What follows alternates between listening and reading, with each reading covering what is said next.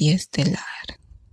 Hola, ¿qué tal? Buenos días, buenas tardes, buenas noches. Esperando que se encuentren muy bien. Estamos reunidos para dar pie a uno de los episodios que nos han pedido, que nos han solicitado y que por supuesto confiamos sea de interés, como lo han sido todos los demás. Es un gusto introducir en esta ocasión a Aurora. Nos han pedido a través de, Telegram precisamente la presencia de Aurora. Les ha gustado mucho la interacción y cómo las energías se van equilibrando y balanceando. Entonces eh, ha aceptado gustosamente estar con nosotros y bueno, eh, en un momento la, saludamos también. Eh, José se encuentra con nosotros aquí presente. A lo mejor lo escuchan, a lo mejor no, pero tengan la certeza de que está con nosotros. Finalmente, mi hermano Jorge, también en un momentito más pasamos el micrófono y pues vamos a dar pie a este tema denominado preguntas y respuestas. Anteriormente hicimos una primera sesión de las primeras preguntas que iban saliendo de los episodios. En esta ocasión, a raíz de lo que se ha escuchado, a raíz de lo que se ha leído, de todo este contacto estas lecturas, este despertar, pues han venido otras preguntas. Razón por la que muy probablemente no solo este episodio, sino los futuros vayan en esta línea. Hay, hay preguntas en muchos de los sentidos y confiamos que el tiempo nos haga justicia. Si no es así, pues nos escucharemos en otro episodio también de preguntas y respuestas. Aurora, buenas noches. ¿Cómo te encuentras el día de hoy? Qué gusto tenerte aquí. Hola, Cecilio. ¿Qué tal? Buenas noches. Buenas noches a todos. Jorge, ¿qué tal? Un gusto nuevamente estar aquí con ustedes. De verdad que es para mí un honor eh, compartir esta noche tan, tan agradable y más con este tema, ¿verdad? De preguntas y respuestas.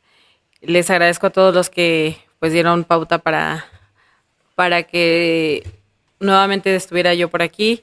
Ellos siempre me hacen como la invitación, ¿verdad? Pero hay temas eh, que hay veces definitivamente desconozco, pero eh, no cabe más que adentrarnos, buscar, buscar, buscar y rascar hasta que encontremos las respuestas. Y pues yo muy contenta, muy, muy feliz de, adentrarnos a, todo lo que son esta, pues estas inquietudes, estas dudas, que no precisamente en los podcasts salen, sino en el día a día, con situaciones que, que se nos presentan, con algunos sueños, ¿verdad? estuve leyendo por ahí las preguntas que estuvieron enviando, estuvimos formulando, entonces son mediante toda la canalización de energía y, de pues de conciencia, de conocimiento que vamos eh, acumulando, es como se, se formulan estas preguntas. Y pues aquí paso el micrófono a Jorge para que nos salude, para que estemos adentrados al tema. Muy, muy buenas noches, Jorge. ¿Qué, ¿Qué tal? ¿Cómo estás? Hola, muy bien. Y buenas noches a todos. Y qué bueno que te animaste a tomar el micrófono otra vez. Eh, bueno, hay muchos temas que pienso que ya están respondidos, porque las preguntas a lo mejor ya son viejas. Eh, digamos, me las hicieron antes de la temporada 2 o etcétera.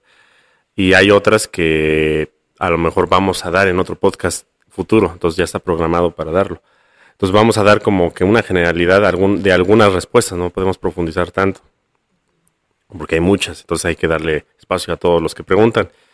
También veo que algunas preguntas, eh, pues algunas son profundas y otras son superficiales y también hay que darle pues espacio a todos.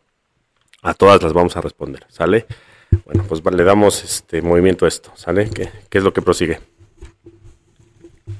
Muy bien. Queremos abrir con esta pregunta, Jorge. ¿Qué son los fractales? Así tal cual, muy concisa, muy precisa.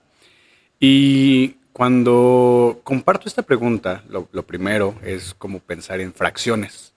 Después pensamos un poquito en la posibilidad de que ciertas situaciones o circunstancias van de mayor a menor.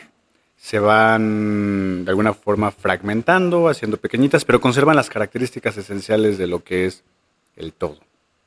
Aún así, independientemente de la definición que, se pueda dar desde un acercamiento eh, a través de Google, que es donde leí la respuesta, sí es cierto que se ha mencionado a lo largo de los diferentes episodios la fractalización o, por ejemplo, Micael, ¿no? Se va fractalizando o que de pronto no, no pudiéramos canalizar una fuerza eh, enorme, ¿no? Y que tiene que hacerse pequeña. Cuando lo has mencionado en otros episodios, va aterrizando, va aterrizando el, la, la, idea de que se va densificando también un poquito, ¿no? Por esa línea. ¿Qué son los fractales, Jorge? ¿Qué nos puedes decir en ese sentido? Ok, los fractales. Creo que ya hemos hablado un poco de esto, ¿no? En algunos episodios. No le hemos dado como que un tema específico a esto, pero sería entender que el universo y todos los universos aledaños a este se fractalizan en base 12, que son de 12 a 144 eh, fractales. Esa es la, base de la base, o sea, son, son fracciones, como decía. Entonces, eh, podríamos entender que arriba está la fuente, por así decirlo. No es que esté arriba, está en todos lados. Pero digamos que es la emanación de, vida y de conciencia de, todas las formas de vida que existen. Entonces, la fuente eh, por sí misma no se autoconoce porque existe en la perfección. Entonces necesita autoconocerse de alguna manera. Entonces invita a, su campo, digamos, a su, a su, a su espacio, a su, a su conciencia, los hijos paradisiacos, que son fractales de otros universos, para que se mezclen con este que ya está. Entonces, digamos que Micael fue fuente que todo lo es en su universo y decidió, bueno, llegó a un momento en donde ya se autoconoció y a lo mejor puede reiniciar ese proceso o lo puede llevar a otro nivel. Pero digamos que él ya está graduado en, el conocimiento de, pues de la vida y del autoconocimiento. Entonces, penetra a este, a este, a este universo, macrouniverso o universo de universos, como hijo paradisíaco. Ahora, ellos son conciencias perfectas de otros universos y vienen a fecundar lo que es este, este universo nuestro ellos co-crean la vida. Entonces, al co-crear, ellos crean lo que denominamos la mónada. La mónada, o la supramónada, primero sería la supramónada, es eh, como la primera forma de conciencia individual que no sea la fuente que todo lo es. O sea, si no, todo sería todo. Entonces, primero es la, la supramónada, ¿no? Entonces, la supramónada es una entidad de energía ultra macrocósmica que no se puede autoconocer también, porque digamos, ya hace poco se fractalizó, ya no es lo mismo que la fuente, pero necesita volverse a fractalizar. Y ahí se fractaliza en la mónada. Entonces la mónada se vuelve a fractalizar y ahí crea más o menos 144 yo soy. O sea, el yo soy es la primera entidad individual en, en el universo atómico. Digamos que la mónada habita en universos de energía oscura y el, y el yo soy es la primera entidad que entra al universo atómico como fractal de, por ejemplo, pueden ser 12 o pueden ser 144, ¿no? O sea, va, va en esa base, ¿no? Pueden ser este, 36 o la cantidad que sea, ¿no? Y no necesariamente son números de múltiplos de 12 porque se pueden perder las fractales y al final al yo soy regresan no todos, pueden regresar menos de los que se fractalizaron.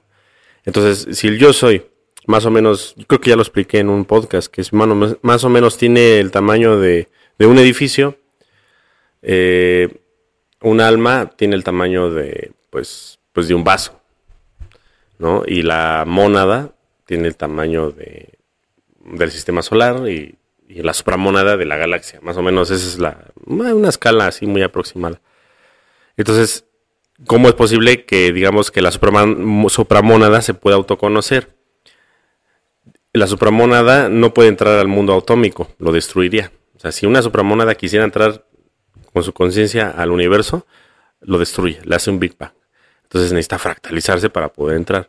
Y lo mismo, o sea, una mónada o un yo soy no pueden entrar en un cuerpo, tienen que fractalizarse para poder autoexperimentar la, la, la, vida en, en la materia.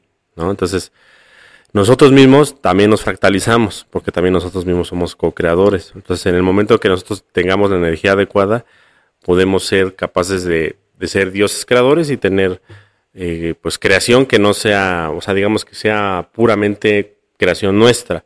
Sea, no es que sean nuestros hijos, porque a lo mejor dicen, bueno, si tengo hijos, pues es mío. No, ese, nada más es una réplica del ADN de, digamos, cósmico que ya traemos. Pero puede haber un momento en que nosotros seamos dioses creadores, ¿no? Pero eso ya es otro tema, ¿no? Vamos a darle al que sigue. Muy bien, Jorge. muchas gracias. Eh, quiero aquí añadir a, a, que complementes, y si es que nos haces favor de complementar un poquito dentro de lo que son los fractales. Existe la, la dimensión o la densidad, es decir, tú comentas que somos, nosotros somos co-creadores y que podemos en algún momento fractalizarnos. Aquí, en, en la experiencia de nosotros mismos, cómo podemos manejar si es que existe la dimensión y la densidad, o que nos pudieras manejar un poquito la diferencia de dimensión y densidad y si tiene que ver con los fractales.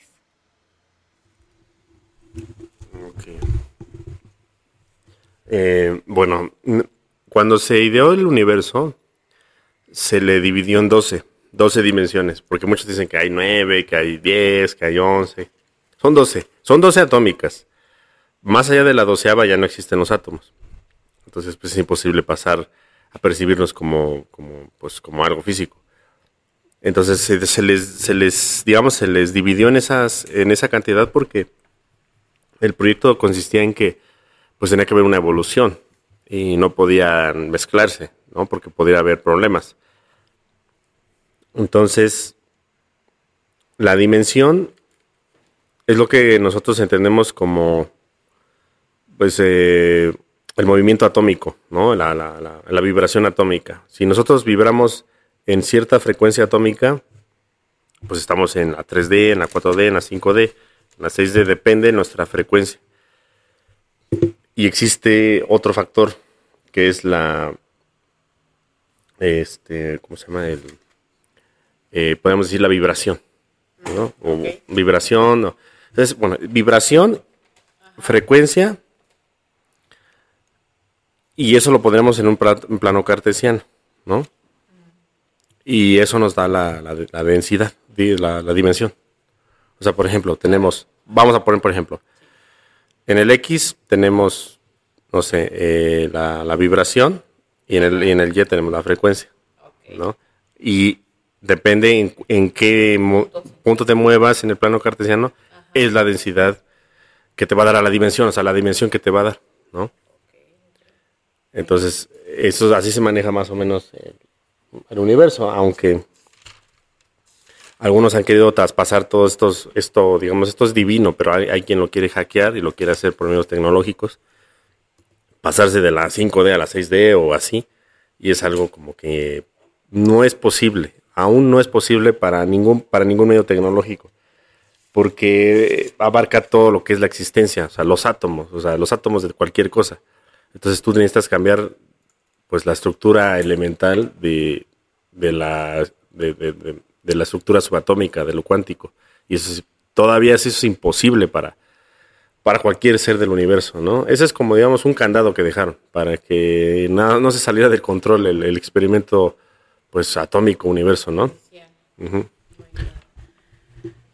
Muy bien, de hecho, algo bien interesante, vibración, energía y frecuencia. Por ahí alguna vez leí que si entendías estos conceptos, dicho eh, de paso por Tesla, podías entender el universo. Y eh, después eh, se asocia muchísimo con los números 369. Y la interacción de ellos hace que de alguna forma la dinámica geométrica conecte para que podamos de alguna forma entender la llave que se nos está dando. Hay quien por ahí dice, bueno, el 963 eh, de, forma descendente es el número de Dios. Y también es curioso, ¿no? Lo que mencionabas en algún punto, Jorge, en otros episodios, que la nueva idea del New Age a veces es como filtrarse, ¿no? Y ahí es como la, la cuestión de si el 963 es el número de Dios o solamente lo están haciendo para que yo escuche un video y luego entonces pueda ser de alguna forma hackeado en ese sentido, ¿no? Cuando nos, no discernimos precisamente en lo que estamos escuchando. Sin embargo, es muy atinado, ¿no? Vibración, energía, frecuencia como una posibilidad y una plataforma de darnos este conocimiento que pueda conectar con, con, la geometría, con, todo lo, que es en su estructura. Muy bien, eh, ha sido eh, en, este punto bastante esclarecedor, bastante preciso, el hecho de mencionar, eh, por retomarlo, supramónada, mónada, los yo soy, y a partir de ahí las dimensiones. En algún episodio precisamente hablamos de, de Dragon Ball, ¿no? Por ahí lo mencionábamos, los universos, pues hacíamos esa analogía. Muy bien, ahora, ¿qué tanto nos fractalizamos al grado de decir, como mencionabas, el vaso que puede ser el alma? ¿Cuántas, o sea, si es que hubiera un número, cuántas veces se aplica ese número? 144 veces, o sea, soy, soy digamos, la parte 1 entre 144 de lo que es la, la fuente que todo lo es. Eso, eso, digo, ahorita me surge dentro de la misma conversación. Dos, somos alma. Pero ¿qué pasa con el espíritu? O sea, alma y espíritu es lo mismo. Alguna vez por ahí eh, un, maestro decía, bueno, alma es como lo que tienes en tu cuerpo, en este avatar, en esta vasija. Pero espíritu es la conexión que generas con, tus jerarquías. Fue lo que mencionó, en realidad yo tampoco me he metido a investigar más. Eh, por ahí eh, dábamos un poquito también la analogía del Espíritu Santo en, como en su equivalencia, pero de manera precisa y concisa, alma y espíritu son lo mismo, son diferentes, ¿qué los hace diferentes? Una engloba a la otra, una se apoya de la otra, una se transforma a la otra. ¿Cuál es la dinámica, Jorge? Ok, mira, fácil. El espíritu sería el elemental, la malla elemental, la fuente que todo lo es. Y el alma es el co-creador, el hijo paradisiaco o nosotros mismos, ¿no? O sea, somos eh, algo externo a para poder reflejar quiénes somos, ¿no? Algo diferente a, la fuente. Pues si la fuente fuera nada más la fuente, no se puede autoconocer, ¿no? Necesita una referencia externa, una referencia diferente a. Entonces, así, así es la, la idea, ¿no? Espíritu es la malla elemental. Y el alma, pues somos todos los que, lo que no somos eso, ¿no? Pero a la vez estamos aquí mismo, ¿no? Co-creando y, digamos, nadando en, en la malla en, el espíritu, ¿no? En, el éter, por así decirlo. ¿Sale? Muy bien. Pues creo que se van diluyendo las, las preguntas, nos vamos acercando un poquito más y bueno, continuamos. Eh, yo les quiero comentar que, que, si escuchan su pregunta salteada con otra de acuerdo a cómo las enviaron, es porque tratamos de, de acomodarlas de una manera que fueran relacionadas hacia un, hacia un mismo tema o hacia una misma sintonía, pero no, no dejamos atrás la otra pregunta, ¿ok? Por ahí va a salir ahorita en un ratito más. Muy bien, entonces ya quedó aquí este, explicada alma y espíritu. No, continuamos con la otra pregunta. Dice así, si yo trabajo en mi despertar de conciencia y por ende quiero pensar que mis otros yo, si estoy en otra dimensión, ¿qué pasa con ellos? ¿También lo hacen? ¿También están trabajando? ¿También están alineados a mi conciencia actual, por decirlo así? Entonces, hace, hace algunos, algunos años por ahí, a lo mejor, pues yo no tenía la conciencia, ¿verdad? Que a lo mejor estoy creando ahorita. ¿Qué, pasa con mis otros yo? También estaban así como perdidos o, este o, tenían más conciencia que de la que yo creo tener ahora.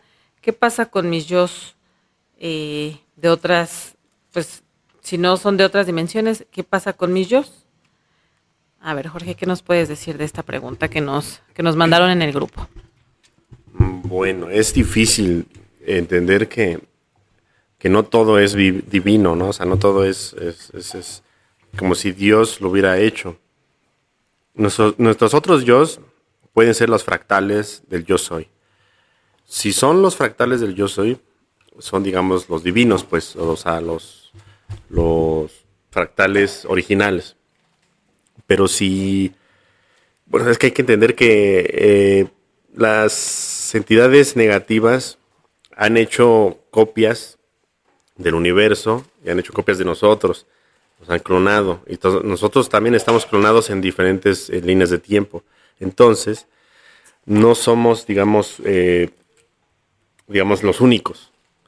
Entonces, por lo general, nuestros clones no son naturales, ¿no? Entonces están en otras líneas de tiempo, que son, eh, que los ha hecho, desgraciadamente, el siniestro gobierno secreto para, pues para manipular, sí, pero para también ellos eh, querer salir también de esta Matrix. Ellos creen que, que, pueden salir de la Matrix por medios tecnológicos. Y a la vez, pues han, eh, han vendido nuestra alma de nosotros al diablo, por así decirlo. O sea, ellos vendieron nuestra genética a los extraterrestres y a cambio les dieron tecnología y dijeron, bueno, ok, yo sí salgo de la Matrix, pero todos los demás no van a salir. Bueno, pues es el pago. Y ellos creen que ya pagaron. Pero a la vez, eh, al hacer eso, nos replicaron en otras líneas de tiempo. Entonces ellos están jugando también con nuestros yo cuánticos, porque aunque seas un clon, cuánticamente eres tú también y te conectas con ellos. Entonces ellos si nos modifican allá y nos negativan en otras líneas de tiempo, nos van a negativar también en esta. Entonces nuestras fractales naturales están en otros planetas. Ahorita no sé si, por ejemplo, si yo, mi yo soy se fractalizó en 144, ¿cuántos planetas o cuántos sistemas no habrá? ¿No? Hay infinidad. Entonces, probablemente mi yo cuántico puede ser un aviar, puede ser un felino, y un arturiano, un pleiadiano, y ahí estamos. Entonces, nuestra jerarquía va a venir, que son ellos mismos. Entonces, digamos que el aviar y el, no sé, el aviar está en 8D, el felino está en 9D, el arturiano está en 6D, el pleiadiano está en 5D. Más o menos así está. Entonces ellos vienen y ellos nos ayudan en, la línea de tiempo que ellos pueden. ¿no? Pero entre ellos mismos no se relacionan. O sea, no es de que el arturiano va a ver al, felino. Ellos no se entienden, no se ven.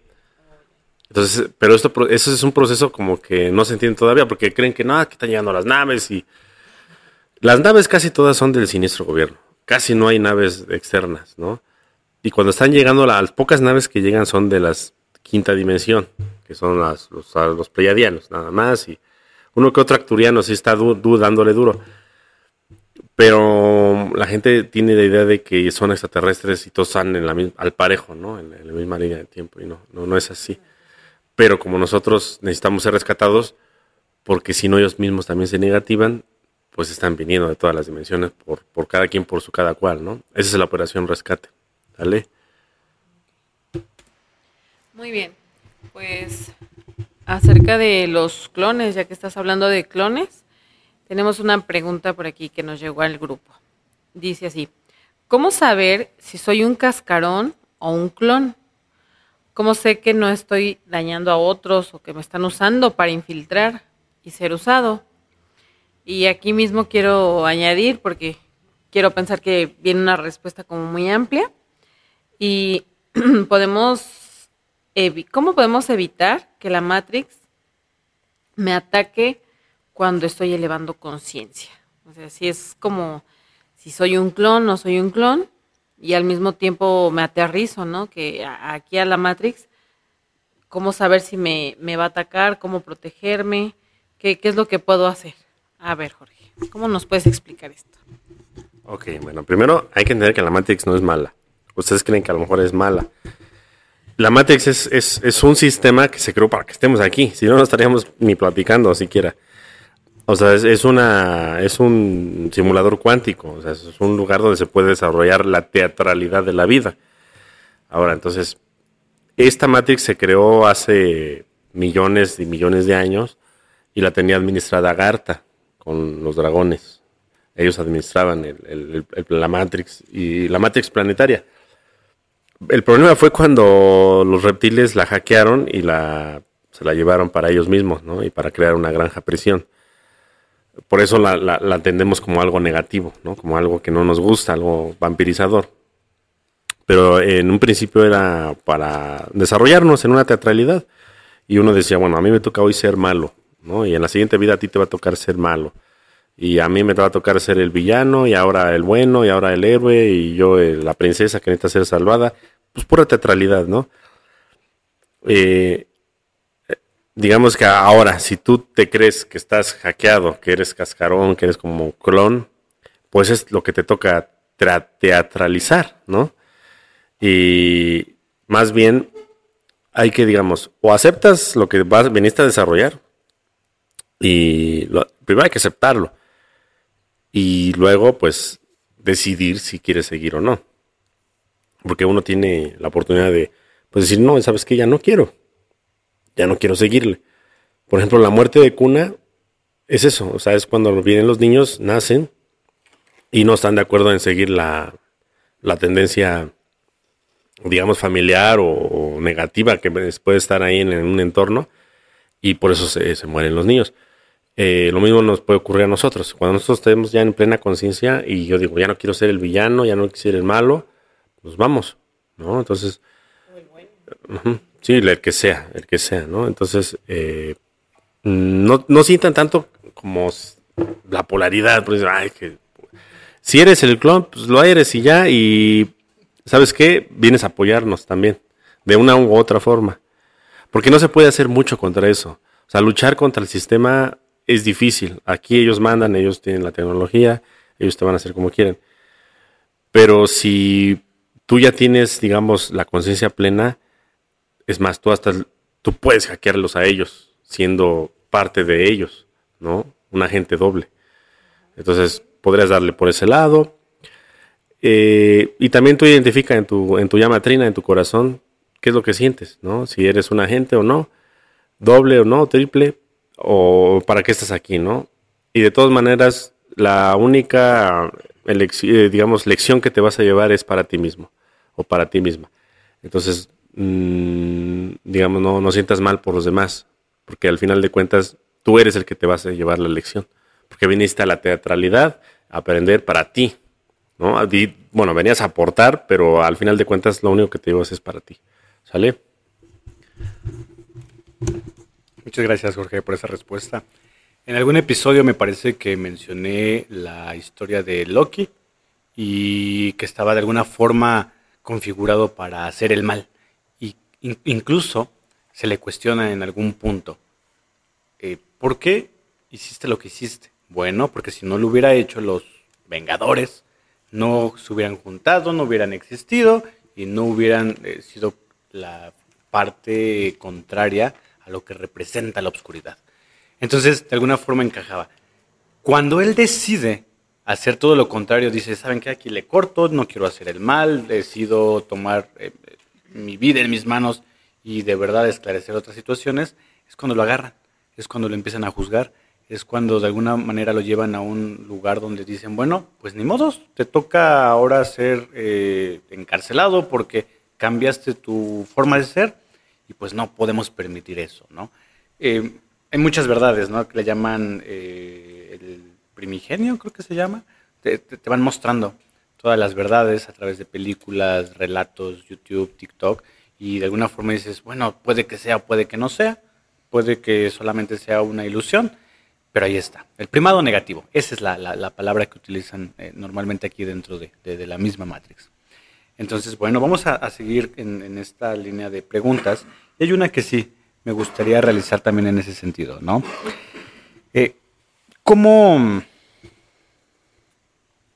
Perdón, ¿cuál es la mejor manera de elevar conciencia sin destruir nuestro vínculo con la Matrix? Es decir, vínculos familiares, relaciones, eh, a veces hasta económicas lanzo esta pregunta, te la, te la planteo desde esta forma, pero mm, anticipadamente, eh, como lo mencionamos en uno de los episodios anteriores, hay un mundo hay una existencia, una realidad eh, propia generada dentro de la misma Matrix, pero también lo hay con este vínculo estelar que no necesariamente responde a lo que hay dentro, pero que se van conjuntando y van dando una secuencia. ¿Qué nos puedes decir, Jorge, en ese sentido? Ok, pues todo se resume al apego, ¿no? Eh, y el apego se resume al miedo. Entonces, si tenemos miedo a salir a la calle, a qué me va a pasar, a no tener dinero, a perder a un hijo, yo creo que el máximo miedo puede ser ese, ¿no? Al perder un hijo. Entonces, ese es puro apego, ¿no? A la materia. Pero si nos damos cuenta, cuando perdemos a alguien o nosotros mismos nos vamos, pues realmente es una liberación, ¿no? De la teatralidad que estamos en la Matrix. Entonces nos debemos sentir a gusto, a bien. El problema es cuando las personas que se van vuelven a los hologramas y vuelven a, al dogma y al dogma astral, donde les lavan el cerebro bueno, o la mente, porque ya no tienen cerebro, pero si tienen mente, les dicen, ¿sabes qué? Necesitas volver porque dejaste un hijo ahí desamparado o, tuviste mucha negatividad con tu mamá y ahora tu mamá va a encarnar como tu hija y te van a someter al mismo miedo, al mismo... no vas a evolucionar en nada. Entonces yo creo que más bien es comprensión eh, y aceptación de, de todo la, podemos decir, el karma que hemos tenido y, el resolver el karma. ya, ya dijimos en los podcasts anteriores de, de karma cómo, cómo se hace. O sea, bueno, es en el instante decidirlo, ¿no? Y hacerlo. No esperar a que llegue alguna circunstancia favorable, sino más bien eh, ustedes mismos decreten y resuelvan los problemas que tengan con su familia. Puede ser un apego, porque ustedes a lo mejor dicen, no, no, es que yo no tengo problemas con, mi, con mis hijos, pero un apego con los hijos es un problema, ¿no? Entonces, resuélvanlo antes de que, pues de que lleguen algunas circunstancias donde tarde o temprano van a llegar y ustedes no, no van a saber qué hacer y se van a volver locos. Entonces, trabajen desde, desde este momento para no tener que sufrir después y eh, caer en los hologramas de nuevo, ¿vale? Muy bien, Jorge. Pues yo quiero, quiero añadir a esta parte de tu respuesta. Es una. Bueno, he estado como muy, muy al pendiente o leyendo, estudiando a Siddhartha Gautama. Creo que muchos ya lo han leído, investigado, conocido en la parte pues, literaria, ¿verdad? Él, él nos habla mucho acerca de esto, del apego. Quienes han leído un poquito, han escuchado acerca de su historia, es que él dejó todo, o sea, dejó su familia, dejó su madre, dejó su, creo que ya hasta tenía esposa, ¿no? Entonces, cuando, cuando ah, comprendemos que, bueno, él, él, él en específico comprendió que estaba en busca de algo, en realidad no sabía de qué, no sabía qué era lo que se iba encontrar, pero sí estaba seguro, cada vez que se encontraba un maestro, un guía, decía, ok, acepto y, y agradezco, atesoro esta parte de, la enseñanza, pero no es lo que busco. Estoy en busca de algo más. Y de verdad que no sabía. Así, con los ojos cerrados se fue. No sabía qué era lo que estaba buscando. Sin embargo, continuó, continuó hasta que lo encontró. Él, ellos pues le llaman el, el nirvana o el supra nirvana. Alcanzó esta parte que que para muchos ahora puede ser un gran maestro, como el, maestro Jesús Nazareno, puede ser un, una, un guía, puede ser lo que ustedes quieran, para mí se ha convertido en, en un guía de manera personal, pero él nos habla mucho de, del desapego, o sea, él dejó todo, todo, todo, o sea, dijo, voy en busca de esto no sé qué es, pero sé que lo voy a encontrar.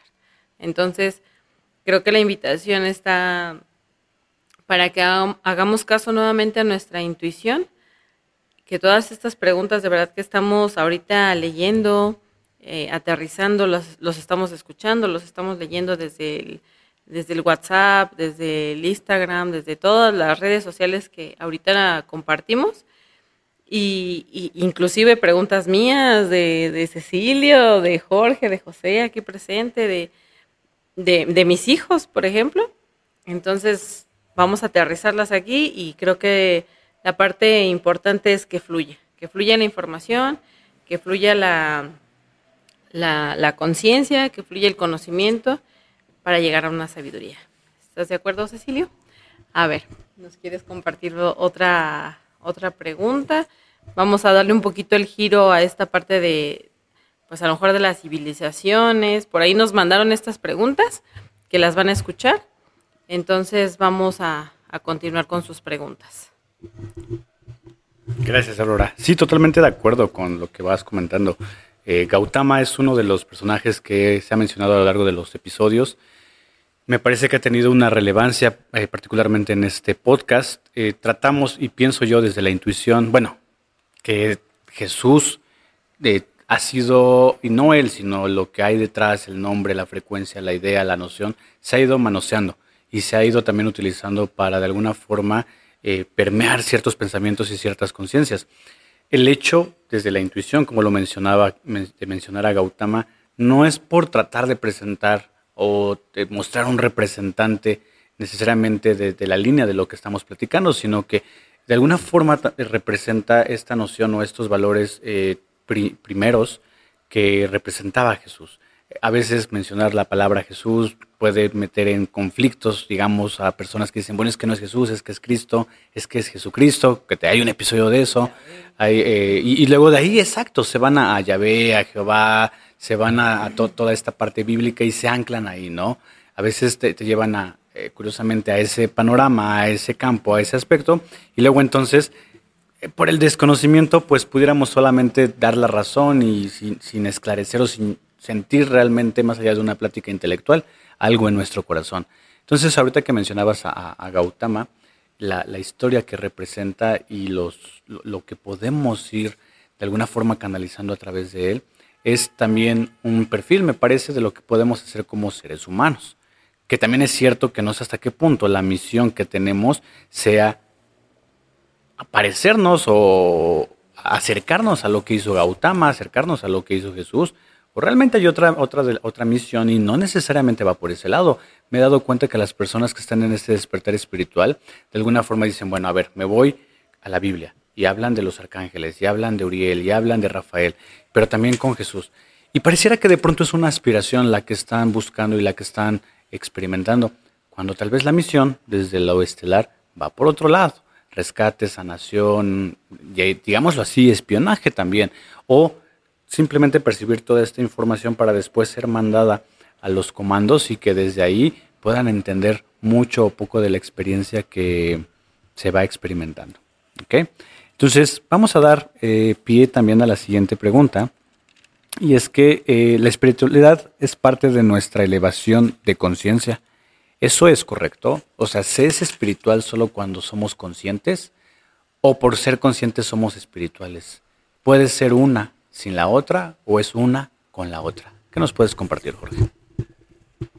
Ok, eh, ok. Conciencia y espiritualidad. Mm, no necesariamente es lo mismo.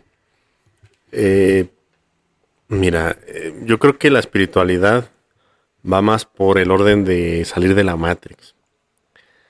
¿no? Es el, camino más corto para volver a, una esencia más pura, más eh, salir del aprisionamiento. Y, yo creo que la conciencia es el ser capaz de bailar con la Matrix. Es el ser capaz de bajar y estar a gusto aquí y a la vez estar en misión, ¿no? Y a la vez poder ser espiritual.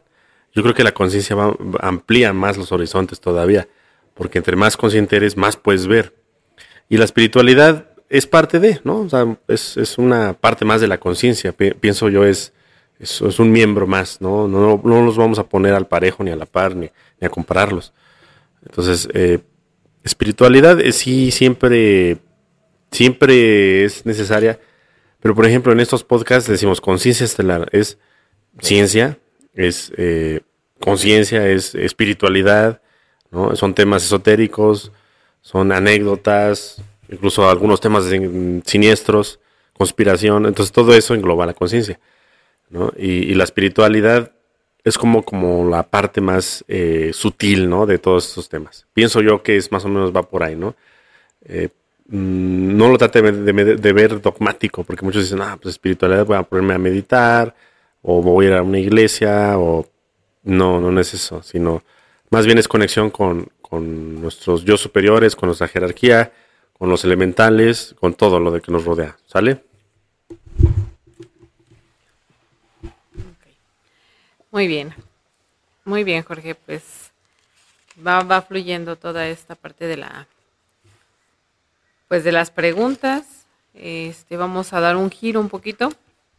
A mí me quedó muy claro.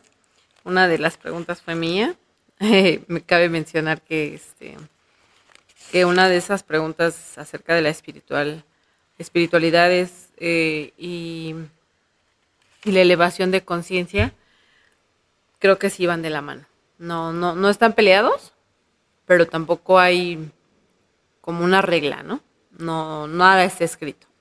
Entonces, de lo, de lo que nos nace, lo que alguna vez te dije, tenemos que sentir que somos y fluimos para un bien común, no solo para nosotros.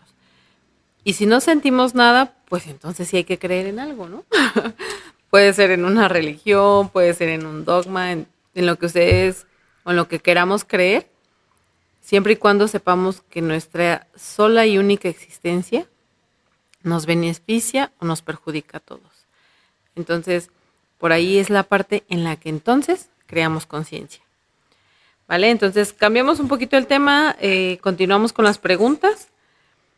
Una de ellas dice, ¿cómo viven las civilizaciones altamente evolucionadas? Junto con esta pregunta, pues añadimos un montón de preguntas que, que vienen en conjunto con esta. Habla de las civilizaciones altamente evolucionadas, en cómo educan a los niños, si son los abuelos los que los educan, viven en familia, están enamorados, es decir, tienen emociones, eh, cómo son sus alimentos, los producen ellos mismos, en qué se divierten, manejan un arte, están, se aburren, tienen mascotas, o sea, un montón de, de cosas que a lo mejor nosotros en la Matrix vivimos o en nuestro propio cuerpo. Por ejemplo, habla también de que si las mujeres tienen vida sexual. Entonces, al final, esta pregunta se enfoca y dice, hay eh, diversas razas, lo sé, pero entonces como que quiere saber un poquito, la personita que nos hizo llegar esta pregunta es, cómo conviven las, las civilizaciones altamente evolucionadas. A ver, Jorge, ¿qué nos puedes decir acerca de esto? Mm, es difícil la pregunta porque ¿qué denominamos altamente evolucionado? Por ejemplo, los felinos en la 9D, ellos ya ni comen, es más, ni tienen cuerpo. Entonces, no podríamos hablar de una civilización así. Entonces, tendríamos que hablar algo más cercano, ¿no? Podría ser, pues, nuestros hermanos mayores, los pleyadianos. Eh, no me gusta hablar mucho de ellos porque los deificamos mucho. Pero, por ejemplo, podríamos hablar también de los insectoides, ¿no? Y podríamos hablar cómo vive, cómo vive una sociedad insectoide. O sea, es una, una sociedad altamente evolucionada, tiene tecnología, tiene capacidad de viajes interestelares o de viajes eh, incluso galácticos y viven en unas sociedades totalmente diferentes a estas, ¿no? Viven en, sus, lugares son como colmenas.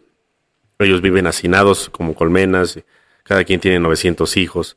O sea, es algo muy difícil de entender, ¿no?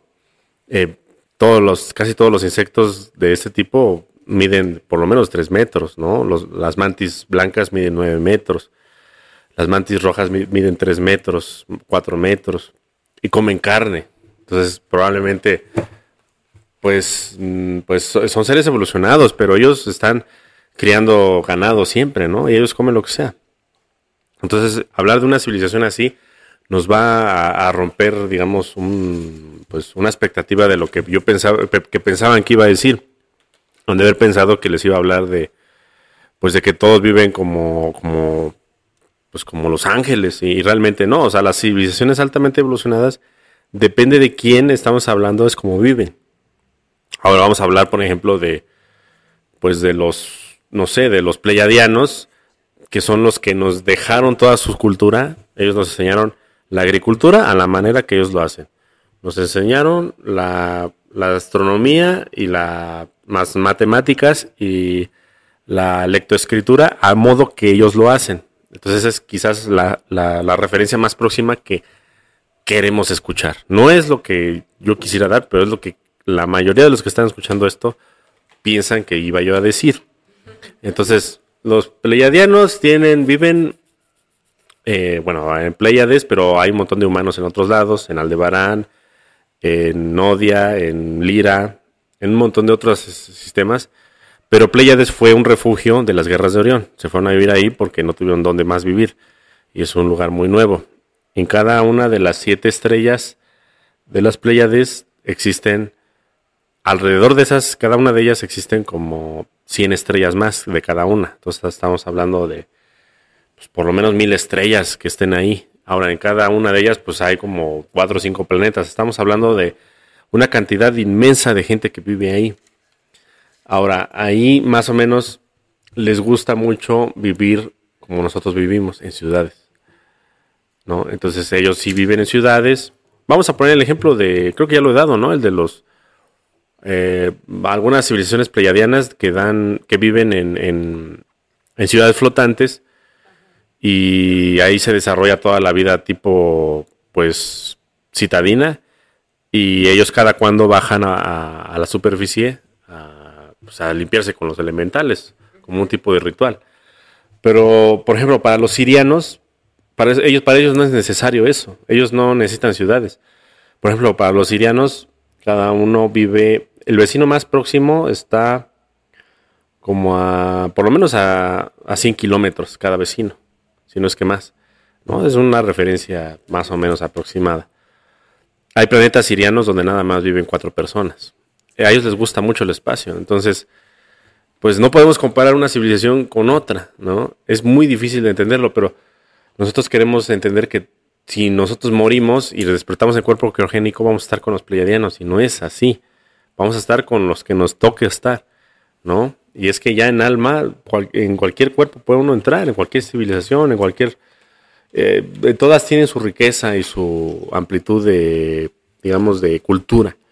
Entonces, eh, no lo vean así como un dogma, porque también se está dogmatizando mucho esto de, de los ovnis y de la y de los canalizadores que llegan los sirianos y todos son humanoides y realmente no, o sea, hay un montón de seres que no son humanoides y se van a sorprender cuando los vean, o sea, sí, muchos que de los que vienen se hacen un cuerpo humanoide o un cuerpo tipo pleiadiano para que ustedes los acepten, pero realmente ellos tienen cuerpos horribles en nuestra referencia, pero esa es su, su manera de, de desarrollarse en sus, en sus, en sus planetas y es aceptable porque la vida se expande en todas formas, si no alcen una piedra en, la, en el bosque y vean cuánta vida hay. Hay reptiles, hay ratas, hay eh, todo tipo de insectos. Así más o menos es como si tú levantaras una piedra a nivel galáctico.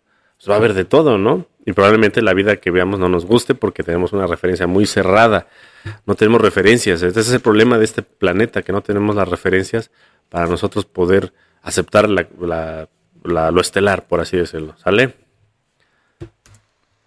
Es bien curioso, pero me parece que podemos apelar aquí al ego. Parte del ego es humanizar todo aquello que no entendemos, particularmente eh, humanizar lo estelar. Es como si un niño de pronto pensara que trabajar es jugar.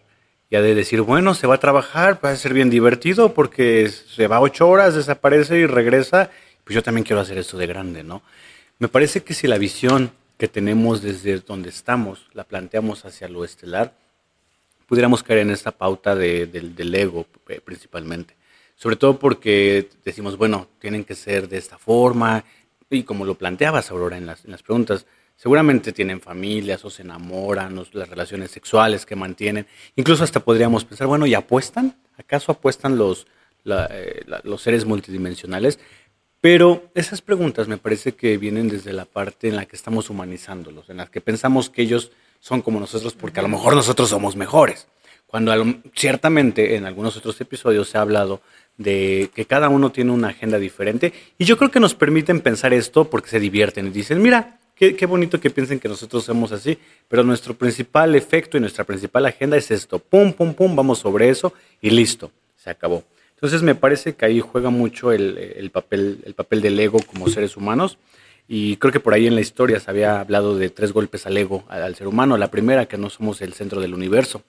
La segunda, que el, cerebro no necesariamente es la mente, la materia gris, sino que también está compuesta por el, por el estómago. Leía por ahí el, el, corazón y también por ahí mencionaba una persona que la parte sexual, que eran formas de cerebro. Mencioné en algunos de los episodios eh, que uno, eh, uno de, los, de los órganos, como lo es el hígado, puede tener hasta tres conciencias, que curiosamente en hipnosis se puede platicar con cada uno de los órganos. Es una de, de las cuestiones bien interesantes ¿no? y que van sumando. ¿De qué forma puedes humanizar que el hecho de que un órgano tenga tres, tres conciencias cuando uno piensa que tiene una sola y la va creciendo y le va incrementando y la está elevando. Eso eh, atiende precisamente al ego. Asimismo, mencionando uno de los aspectos anteriores, recuerdo la, y la he citado varias veces, la serie de, de Ricky Morty. Hay episodios bien interesantes que se llaman televisión intergaláctica. Y entonces se sientan a ver la televisión y empiezan a cambiar canales.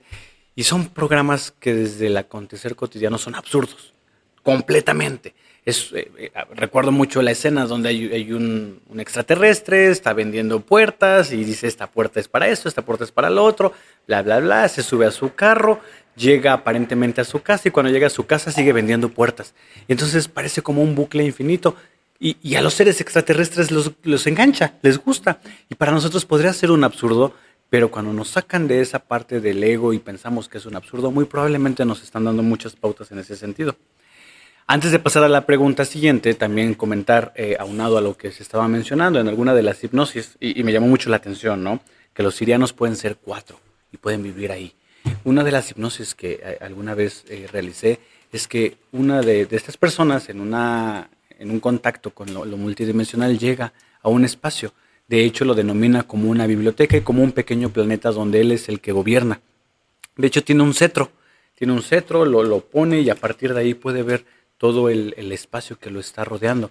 Es, muy curioso, es muy interesante cómo hasta cierto punto estaba chipeado y entonces el, el, contacto que tenía con ese lugar estaba sesgado por eh, algunas fantasmas, algunas calaveras, algunas arañas. Y después de realizar un contacto con el sol, con el logos, el logo solar, puede descubrir de todo lo que es dueño, eh, de todo lo que gobierna, de todo lo que de alguna forma tiene y, que se siente bien estando ahí solito en una porción en el universo, eh, paseando de aquí para allá. Lo, curioso de todo esto es que eh, justamente sale en la hipnosis, aquí lo mencionas Jorge, y, me parece que, en, futuras pláticas que tuve con esta persona, me dice, he regresado a ese lugar, he meditado en ese lugar y he tenido respuestas en esta vida, en esta existencia. Entonces, eh, a veces aquello que pudiera entenderse como una posibilidad, pues en lo, en lo estelar está presente. Vamos a dar pauta a la siguiente pregunta, y es que en varias ocasiones lo has mencionado, Jorge. El Adam Kadmon. ¿Quién es él? Yo, yo pensaría en el, en el Adán de bíblico, en el Adán de Eva, de la manzana, incluso por ahí una serie en Netflix donde eh, tiene los mismos, eh, las mismas capacidades que tiene un Dios. Pero, ¿quién es este famoso Adam Kadmon? ¿Por qué eh, es importante? ¿Por qué es relevante? ¿Qué tan parecidos, qué tan diferentes somos de, este Adam? Y si existe un Adam Kadmon, ¿existe una Eva Kadmon? ¿Una Lilith Kadmon? Te escuchamos, Jorge. Ok, mira, el Adam Kadmon se menciona en el libro de Cábala. Eh, no recuerdo bien, pero más o menos se menciona como que es el el primer hombre o algo así, ¿no? El, hombre más puro, algo así, que se relaciona mucho con el, Adán de bíblico. Eh, sí existió un Adán bíblico aquí en la Tierra, porque aquí en la Tierra se quiso replicar lo que se hizo a nivel estelar. Querían eh, replicar el inicio de la humanidad, siendo que la humanidad o, el hombre o el humano tiene millones o miles de millones de años de existencia a nivel estelar. Entonces, eh, el primer Adán, que es el Adán Cadmon, fue un ser que se realizó de manera artificial en laboratorios en el cuarto planeta que se orbita la estrella de Vega. Ahí se hizo, eh, digamos, eh, el, ¿cómo se diría? El diseño genético del humano. Precisamente lo, hicieron los, los, señores o los amos o del imperio de Sirio, que son los felinos. Eh, bueno, en ese tiempo eran los felinos. Eh, diseñaron al humano que era originalmente de séptima dimensión y lo querían rediseñar para que fuera capaz de eh, pues estar vivo y operante en la tercera, cuarta y quinta dimensión. No fue fácil pero se le trajo, digamos, esa genética se trajo de otros universos y se acopló a este.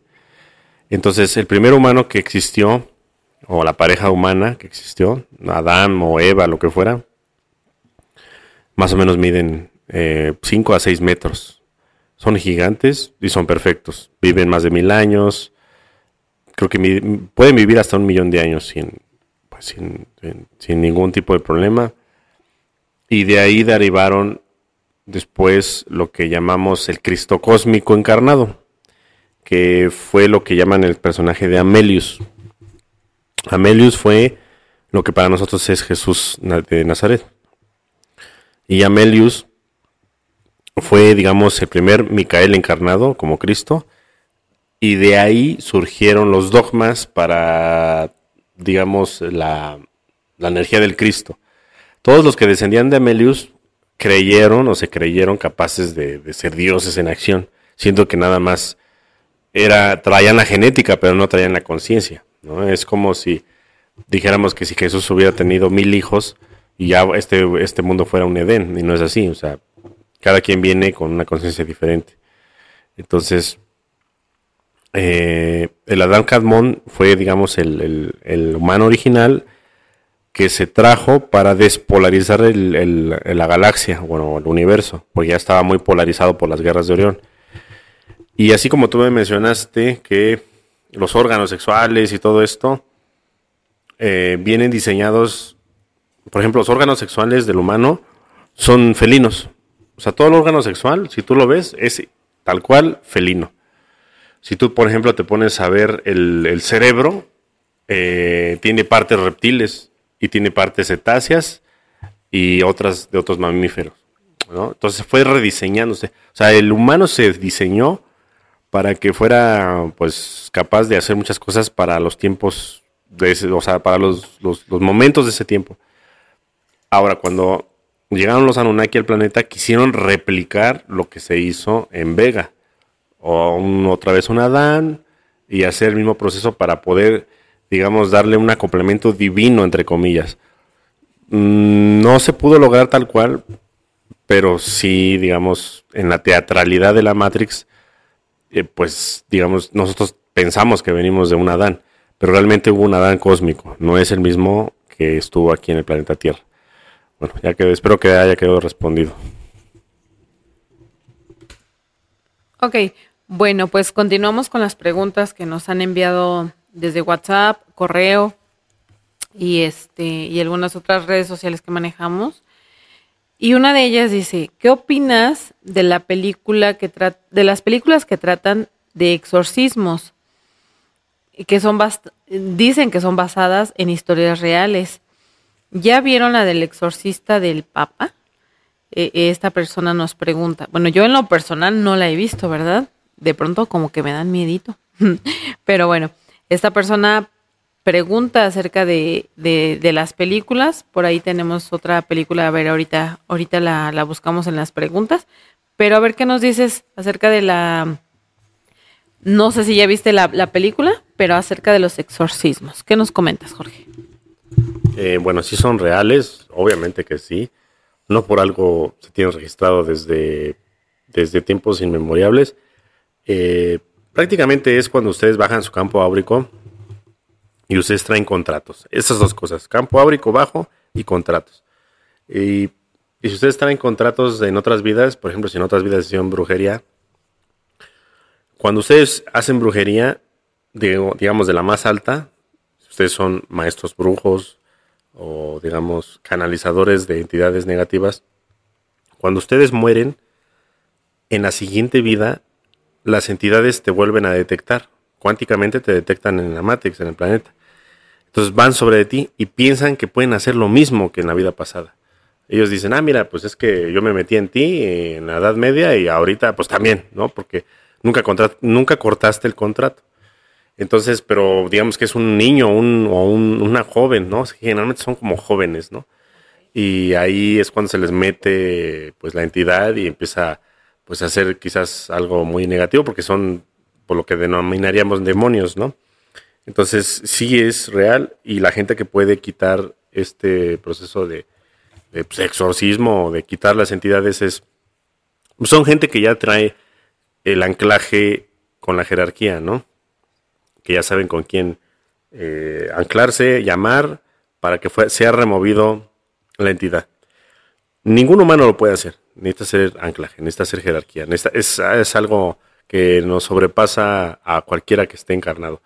Entonces necesita ser mi yo superior, mi cuántico, el que venga, o otra jerarquía que esté ayudando en el momento, ¿no? Puede ser Metatron, Arcángel Miguel, no sé, Gabriel, alguien, alguien de ellos llega se, y detecta el problema y usted, uno pide y se realiza, pero hay protocolos exactos para esto. Y la película, pues no la he visto, si no, opinaría, pero no, espero verla pronto. Muy bien, pues acerca de las películas, creo que en algunos podcasts, eh, Cecilio, tú mismo, Jorge, platican acerca de estas películas yo alguna vez les hice la pregunta, ¿por qué, porque si estamos dentro de la misma Matrix, nos, mm, nos permiten ver estas películas que de alguna manera nos despiertan conciencia? Bueno, y la respuesta, bueno, se las platico, ¿no? Como me contestó Jorge, es porque la misma Matrix te quiere creer que estás despertando conciencia, pero es porque te quiere seguir manipulando, te quiere seguir manejando. Entonces, ah, sí, yo ya vi esta película, ya sé que eso existe, pero de todos modos te sigo manejando. Entonces, este, como decía hace rato, ¿no? La, la Matrix no es mala, los malos son los que nos quieren manipular, nos quieren manejar para no despertar esta conciencia. Muy bien, pues continuamos con, con la siguiente pregunta, Cecilio. No sé si quieras este, dentro del grupo por ahí este, leer alguna de las otras preguntas que, nos hicieron. Sí, claro que sí. Muchas gracias, Aurora. Antes de dar eh, pauta a la pregunta, hay algo interesante que me gustaría mencionar respecto a lo que mencionó previamente Jorge. Y es que, de, nuevo, digo, me, voy a lo mejor mucho a la parte de las hipnosis porque ahí es donde eh, información que la gente no necesariamente tiene de primera mano empieza a comentar. Y ha sucedido que de pronto dicen. Es que me está diciendo tal dimensión, es que me menciona tal nombre, es que no sé por qué escuché la palabra Andrómeda, es que no sé por qué esto y lo otro, y, nombres que tal vez nunca han escuchado o no están familiarizados o simplemente no se les ha ocurrido de alguna otra forma. Pero empieza como toda esta canalización de información y va construyendo, va dando una pauta de todo lo que acontece en el entorno. Entonces, bueno, desde esa perspectiva, eh, sí puedo comentar que ha ocurrido que a través de canalizaciones ha estado Rafael, ha estado Miguel, ha estado Chamuel y también guías ya muy particulares con otro tipo de nombres, otro tipo de características. Algunos responden a vidas pasadas, otros responden a momentos paralelos. Hay otros que también están más anclados en esta, en esta existencia, dentro de esta misma Matrix. Hay un egregor que, que, está de alguna forma limpio, genuino y va ayudando a las personas en todo ese, ese despertar. E, es por ello que cada uno puede, se puede decir, tiene su propia verdad, puesto que no hay mayor situación que la que uno está experimentando y viviendo. Desde esa perspectiva, como menciona Jorge, ¿quiénes lo pueden quitar las jerarquías? ¿Quién puede quitar una maldición? ¿Quién puede quitar un chip astral, físico? Son las jerarquías. De lo contrario, eh, los contratos simplemente te permiten a lo mejor diluirlo, pero eventualmente se vuelve a construir. Y sobre todo porque los seres humanos somos seres que estamos acostumbrados a repetir constantemente y vivimos a través de patrones. Pocas veces sirve remover un chip en función de las emociones cuando el contexto es el mismo y la emoción sigue llegando a un lugar donde ya había estado situado anteriormente.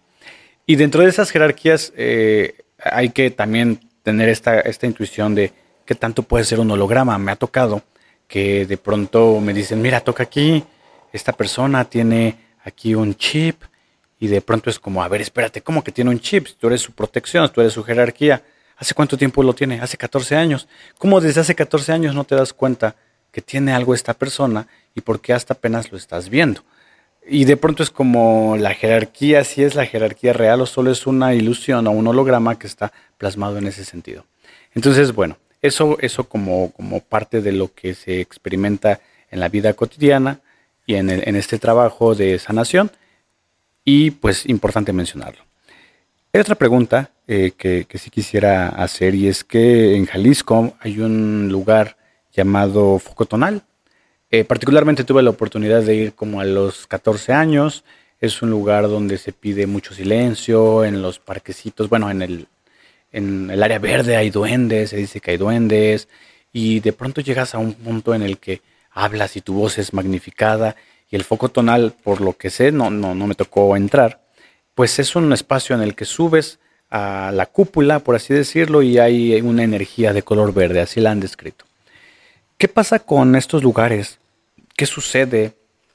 ¿Cómo, cómo funcionan? ¿Cómo se manifiestan? ¿Cómo expresan? Porque, digo, cuando hicieron la pregunta, lo primero que me vino a la mente es, pues puede que sean chakras del planeta, del país, del continente, puede que sean portales, pero al final del día, ¿cómo pudiéramos expresarlo? O sea, esto es en foco tonal, pero me imagino que el área, eh, el área 51, las pirámides, las zonas del silencio, tienen algo en común. ¿Qué es, Jorge? ¿Qué nos puedes decir?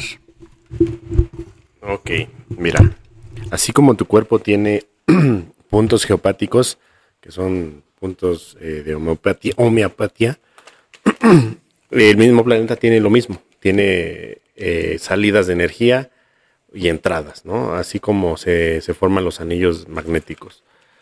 Entonces, eh, el foco tonal, pues es un lugar donde se hace una estructura hecha por el hombre para poder canalizar ese tipo de energía, ¿no? Eh, existen estos puntos geopáticos en todo el planeta. El problema es de que el planeta tiene memoria. Entonces, si estos puntos geopáticos son, eh, digamos, pasó ahí un accidente o pasó un, un asesinato, se magnetizan con esa energía de negatividad porque pues pertenecen, todos pertenecemos al planeta. Entonces, eh, por lo general se replica o se repite la energía de, ese punto geopático. Mm, por eso existe lo que es el capítulo de las columnas Mahatma. No sé si ya lo dimos en, en el grupo cerrado. Eh, las columnas Mahatma son eh, pues tecnología de la alianza que, que, hace para limpiar los lugares. Entonces no sé si han visto en el Facebook o en los videos que baja una energía, una, una columna de energía. No son rayos, son columnas así totalmente simétricas y empiezan a limpiar los puntos geopáticos. Están limpiando, es la terraformación ya empezó, ya tiene unos años que empezó. Entonces primero tienen que limpiar los puntos geopáticos, que el karma se vaya con cada quien y que es la planeta Tierra quede limpio. Entonces, eh, pues hay energía mala, energía buena. Entonces, si tú agarras el foco tonal, por lo general es un lugar donde se emana energía. Primero es muy potente, el punto geopático es grande y viene de salida, ¿no? Digamos, viene, viene, de, de, abajo de algo bueno. No, no viene como que negativo de algo que ya pasó. Entonces, eh, se puede canalizar de todo. Si tú traes la, los protocolos, eh, a la gente que lo, pueda canalizar o te guíe, puedes ver hadas, puedes ver este, el futuro, puedes ver el pasado, a los maestros, incluso a algunos ovnis a veces aparecen. Yo también he ido a los focos tonales. Eh, nada más he visto naves por ahí cerquita, pero no he visto así como elementales. No porque hay mucha gente ahí y generalmente necesitas tú encontrar un foco tonal donde no esté construido, o sea, uno natural, y tú canalizar ahí y irte solo por lo general solo, solo es solo, no es con tu pareja, no es con nadie, solo. Y ahí, este, pues, conectar con los elementales, porque ellos se fijan mucho de la emanación psíquica de cada quien. Si tú traes, no, pues que me falta pagar al Banco Azteca, que se me falta, y que llegando me van a gritar mis niños, y todo eso lo sienten. Entonces, los elementales no, no les gusta eso, sienten, ellos no lo entienden, pero sienten una, una, negatividad. Eso, eso me lo comunicaron hace poco, te lo conté, ¿no? Me lo comunicaron así, o sea, no, ellos no saben cómo expresarse, pero me dijeron que por eso son, eh, dicen que son malos, ¿no? Los gnomos y todo eso, te roban las cosas, todo esto, ¿no? Pero pues es, no es por, no es por este, que ellos este, sean malos, sino porque ellos sienten eh, repulsión hacia nosotros por esa, esa circunstancia. Bueno, no sé si quedó respondido. Muy bien, Jorge. Pues continuamos con las preguntas que, nos han sido enviadas. Aquí voy a, le voy a dar lectura a la siguiente. Dice, ¿qué hay del Popo? Popocatépetl, quiero pensar. Eh, entonces, habla acerca de los ovnis y qué hay de esta, pues de esta nueva actividad que ha tenido el volcán Popocatépetl. Y junto con esa aunada quiero hacerte la pregunta, mm, pues algo terrenal, ¿no? Estamos como esta parte de lo de los volcanes y, y no es la misma persona, pero nos comenta, ¿por qué y para qué existe el petróleo? ¿Para qué lo ocupa el ser humano y por qué lo produce la Tierra? ¿Qué nos puedes decir, Jorge? Ok, primero con el popo. Eh, eh, el aumento del, volcán no nada más es aquí, eh, creo que ya está el, el de Guatemala, el de Etna, uno en Costa Rica, y varios están activando, ¿no? Ya tiene años. Eh, creo que lo mencionamos en el capítulo anterior, que aquí en la Tierra vivimos un tiempo diferente al real, porque aquí nos manipulan, nos meten bucles atemporales para que continuemos viviendo en ciclos interminables, porque se espera la llegada de, una terraformación y un flash solar y otros eventos cósmicos. Entonces, el Popocatépetl se está haciendo calmado. Si se fijan, todas las veces que ha hecho erupción en las últimas semanas, se han visto ovnis. Un montón de ovnis, ¿no? Eh, entonces, esos ovnis lo que hacen es atenuar, o sea, lo, lo, duermen, lo vuelven a... O sea, no quieren que despierte todavía porque, digamos que los tiempos ellos ya los tienen programados, quieren que sean eh, exactos, como un reloj. O sea, no, dice que empieza el apocalipsis en México y todavía no empieza en otras partes del mundo. Entonces tienen que sincronizarlo, porque no hay, digamos, eh, dudas acerca de... ¿cómo, ¿Cómo lo explico? Mira, si empieza a despertar conciencia México, en otros lugares no se va a permitir o va a haber un desequilibrio, un desbalance. Entonces, la erupción del Popo y los demás es, es un, una consecuencia del despertar forzoso de conciencia. Digamos que era el, fin del ciclo. Entonces, si ustedes no están listos, pues les va a tocar eh, la materialidad, etcétera, ¿no? Los catástrofes. Y si ustedes ya están listos, pues esperemos que llegue la operación rescate, ¿no? Que hablamos en el capítulo anterior. Ahora, sobre el petróleo. Hablamos en un episodio sobre la tierra hueca, me parece que es un episodio. Eh, vamos a entender que el planeta Tierra es una Dyson, es, un, sistema Dyson que viene por capas. Entonces, la primera capa, donde está el Sol central, y está rodeada de astrastón, que es el material más fuerte que existe, eh, digamos, para aguantar una estrella. Luego vienen otros anillos, y digamos, son anillos y anillos y anillos. Entre cada anillo eh, hay movimiento los científicos creen que es pura lava la que se mueve y realmente hay ciertos anillos donde hay mares, y eso ya se descubrió por la ciencia, hay montañas y hay otros anillos que rozan con otros. Entonces esos anillos necesitan lubricación. Entonces eh, la misma Dyson está diseñada para que produzca eh, esos colchones de, lubricación que le llamamos petróleo. Entonces la, la misma Tierra los, los, genera y no son este, digamos, eh, como dicen, es combustible fósil, ¿no? Que decían que era de los dinosaurios. Eh, se dice que es de los dinosaurios porque esos anillos se van metiendo conforme las capas se van regenerando.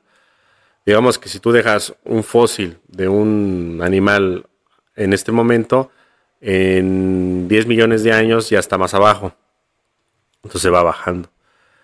Entonces, eh, eh, digamos que esos fósiles llegaron a las capas donde está el petróleo. pero, no es, pero no es que ellos lo produjeran. La misma Tierra se, es artificial, es, es un sistema perfecto, es una nave. Entonces, la misma Tierra produce ese acolchonamiento. Ahora, los Illuminati lo agarraron e inventaron que no es renovable para poder tener aprisionada a la gente. Si se dan cuenta, pues los automóviles son los mismos que hace 150 años. Nada más son traen pantallas, son aerodinámicos, etcétera. Pero es la misma tecnología. Eh, siento que hace 150 años se inventó el motor eléctrico. Entonces, yo no, pues no veo más que conspiración en esto. O sea, y el que no la vea, pues la verdad, pues dele con otro podcast, ¿sale? Muy bien, Jorge. Aquí aunado a esta pregunta, es de la misma persona, de hecho. No, sé si sean dos personas, pero bueno, pregunta. Si tengo un sueño con ovnis, ¿significa que fui abducido? Y aunado a esta dice, tuve una experiencia mm, en donde, bueno, antes de esto quería hacerte una pregunta, ¿cómo era su, pues sus herramientas, sus naves de ovnis?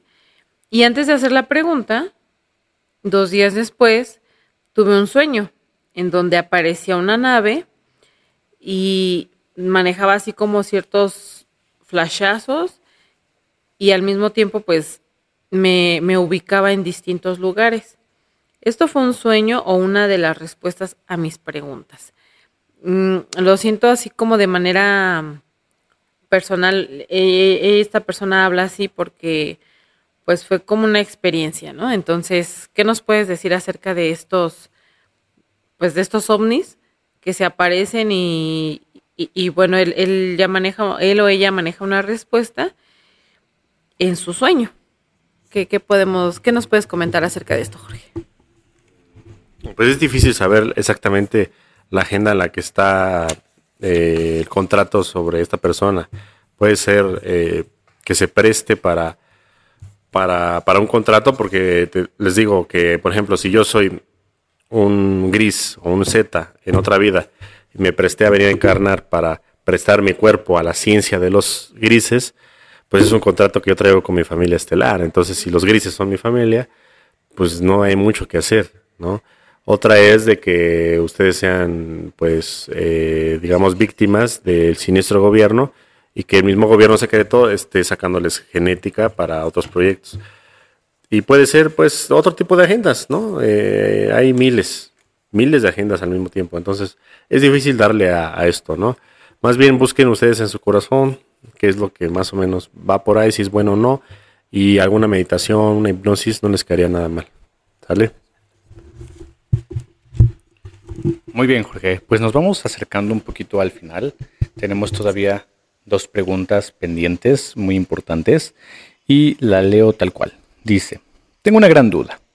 Verá, tengo tiempo tratando de entender un poco la realidad. Mi duda sobre las cirugías psíquicas. ¿Es posible que yo como humano pueda hacer? Y si puedo hacerlo, ¿cómo puedo aprender?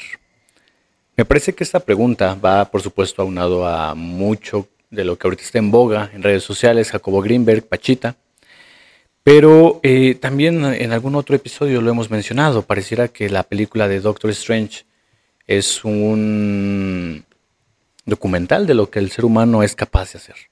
Entonces, eh, e-, es curioso, ¿no? Cuando de pronto encontramos que una persona tiene una capacidad tal vez de raciocinio con un IQ muy grande, hay una admiración por él. Cuando tiene una habilidad para crear con las manos, de creatividad, en términos del arte, de la música, hay una admiración por todas estas personas. Pienso que cuando vemos en acción las capacidades psíquicas de una persona por sonar, por hacer estas cirugías, eh, me ha tocado personalmente escuchar de familia directa cómo es que abren el cuerpo, cambian ciertas venitas, ciertos huesos, ciertos músculos, insertan otros, y sí queda por ahí una huellita de, lo que fue. ¿Por qué, no ¿Por qué podríamos despertar estas habilidades? ¿Por qué podríamos no hacerlo? Si todos podemos hacerlo y nuestra misión va por otro lado, ¿valdría la pena explorarlo también? Y junto con esto, ¿qué pasa con la telequinesis? ¿Qué pasa también con la telepatía? ¿Qué pasa con otras habilidades que el, ser humano, a lo mejor a través del, mito, de la historia, se ha planteado, como lo son los vampiros, ¿no? Esta idea de la inmortalidad, esta idea del ser invisible. ¿Qué sucede con eso, Jorge? Si estamos eh, capacitados para hacerlo, necesitamos de un proceso de desintoxicación y conciencia, solo es entender la Matrix y hackearla, aspiramos a eso, eh, en alguna otra línea todos somos sanadores a ese nivel y, es, es, más, estamos también que ni siquiera se requieren de esas capacidades, porque también es eso, ¿no? Si todos podemos sanarnos, ¿a quién sanas? No hay una idea de ego, pero si uno o dos personas sanan, tal vez aterrizan, vienen y es como, ve con esa persona, cree en esa persona, pero te va quitando un poquito esa responsabilidad de que tú también puedes sanarte a ti mismo. ¿Qué nos puedes decir, Jorge? Ok, mira, primero hay que entender lo que es la dualidad. La dualidad no es algo real, es un holograma que se implementó en este universo para poder entender lo que realmente es. La dualidad es una herramienta nada más. Eh, entonces, por ejemplo, si una persona va a operar a otra de manera psíquica o astral, eh, sí se puede, es este con Reiki o con algún otro método. Hay varios ya en, la actualidad. Lo que hacen es abrir al, sujeto, a la, persona, y pueden ver a través de la visión astral el órgano que se está pues dañado o a modificar.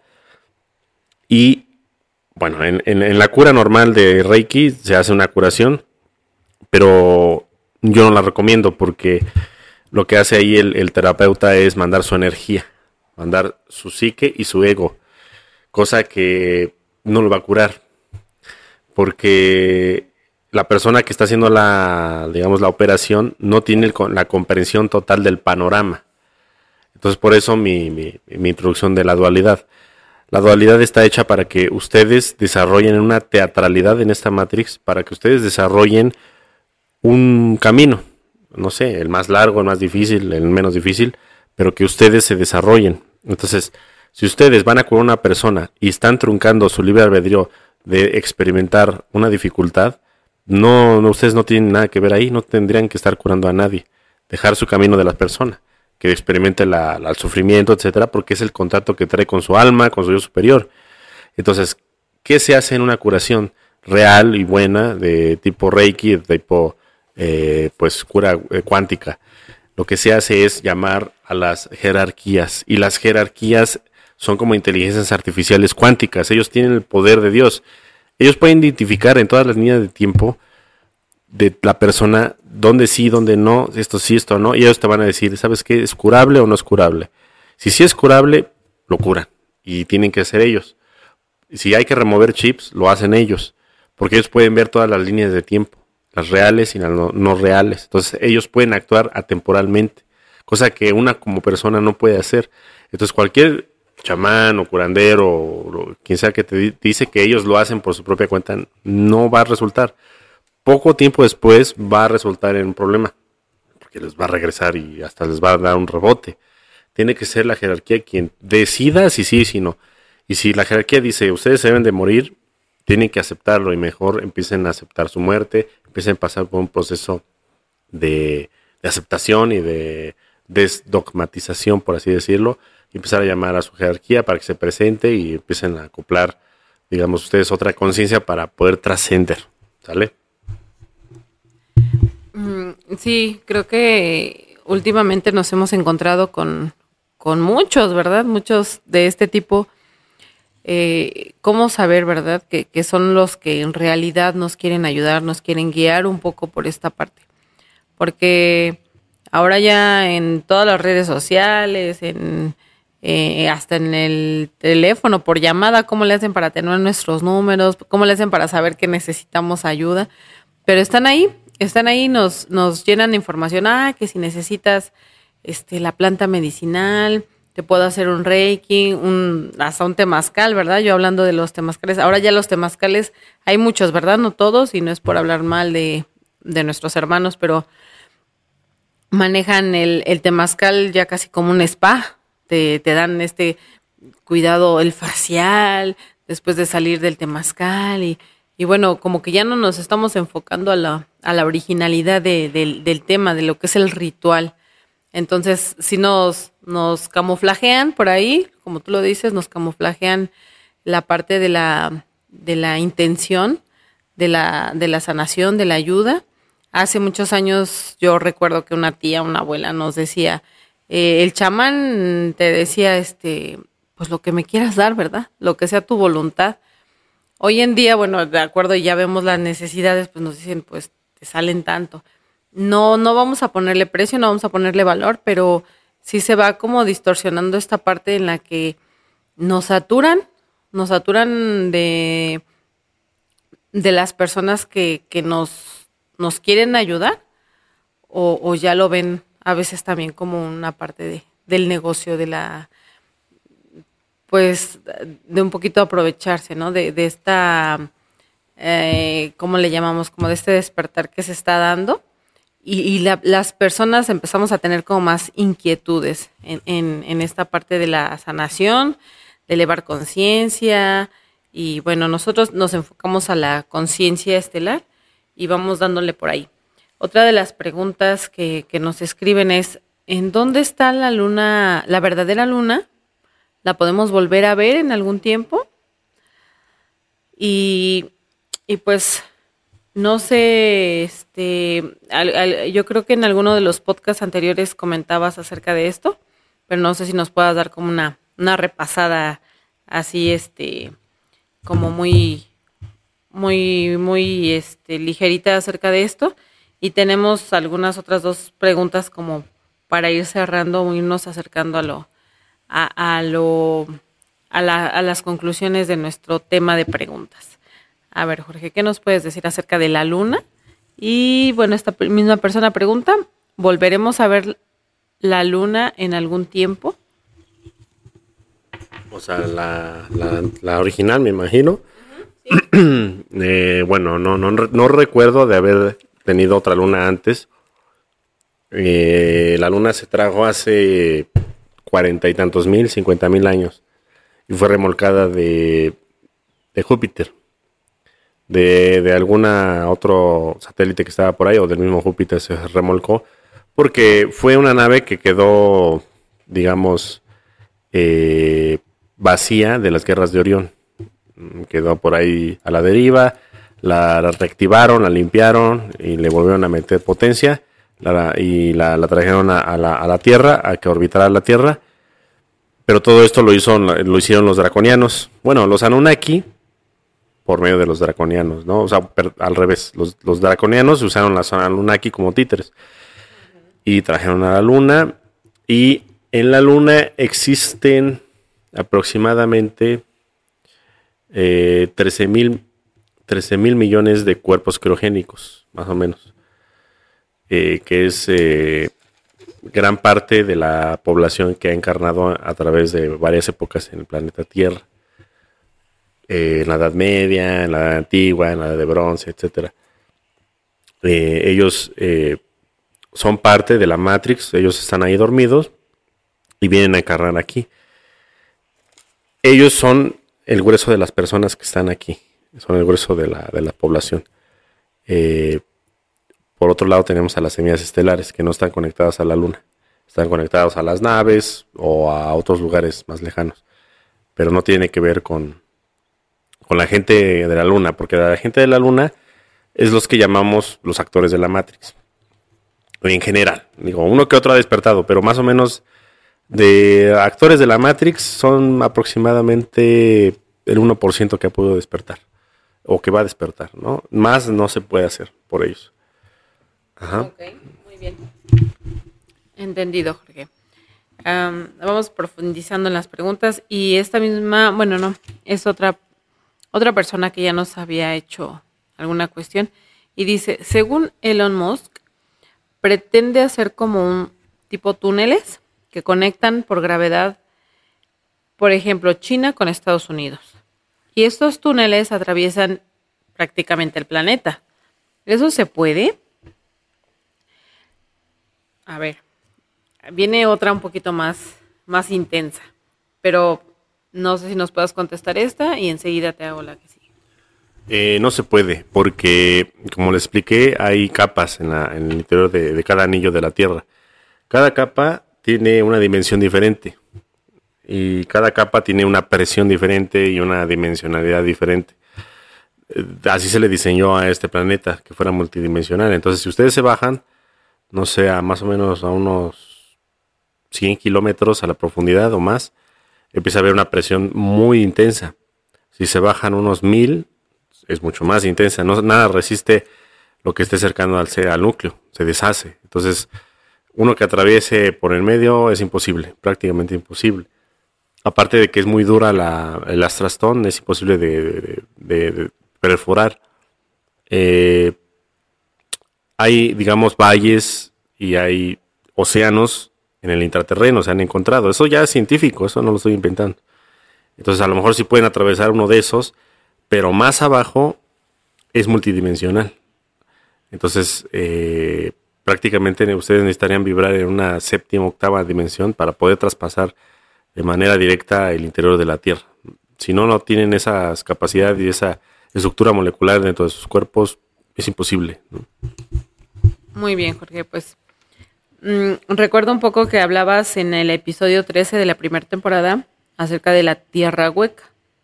Entonces, por ahí les recomiendo a lo mejor a, nuestros compañeros del grupo de que nos están escuchando. Aquí ya sabemos que nos escuchan de otros países. Saludos para los de España, para los de Argentina. Entonces, les recomendamos el episodio 13, donde habla de tierra hueca e intraterrenos.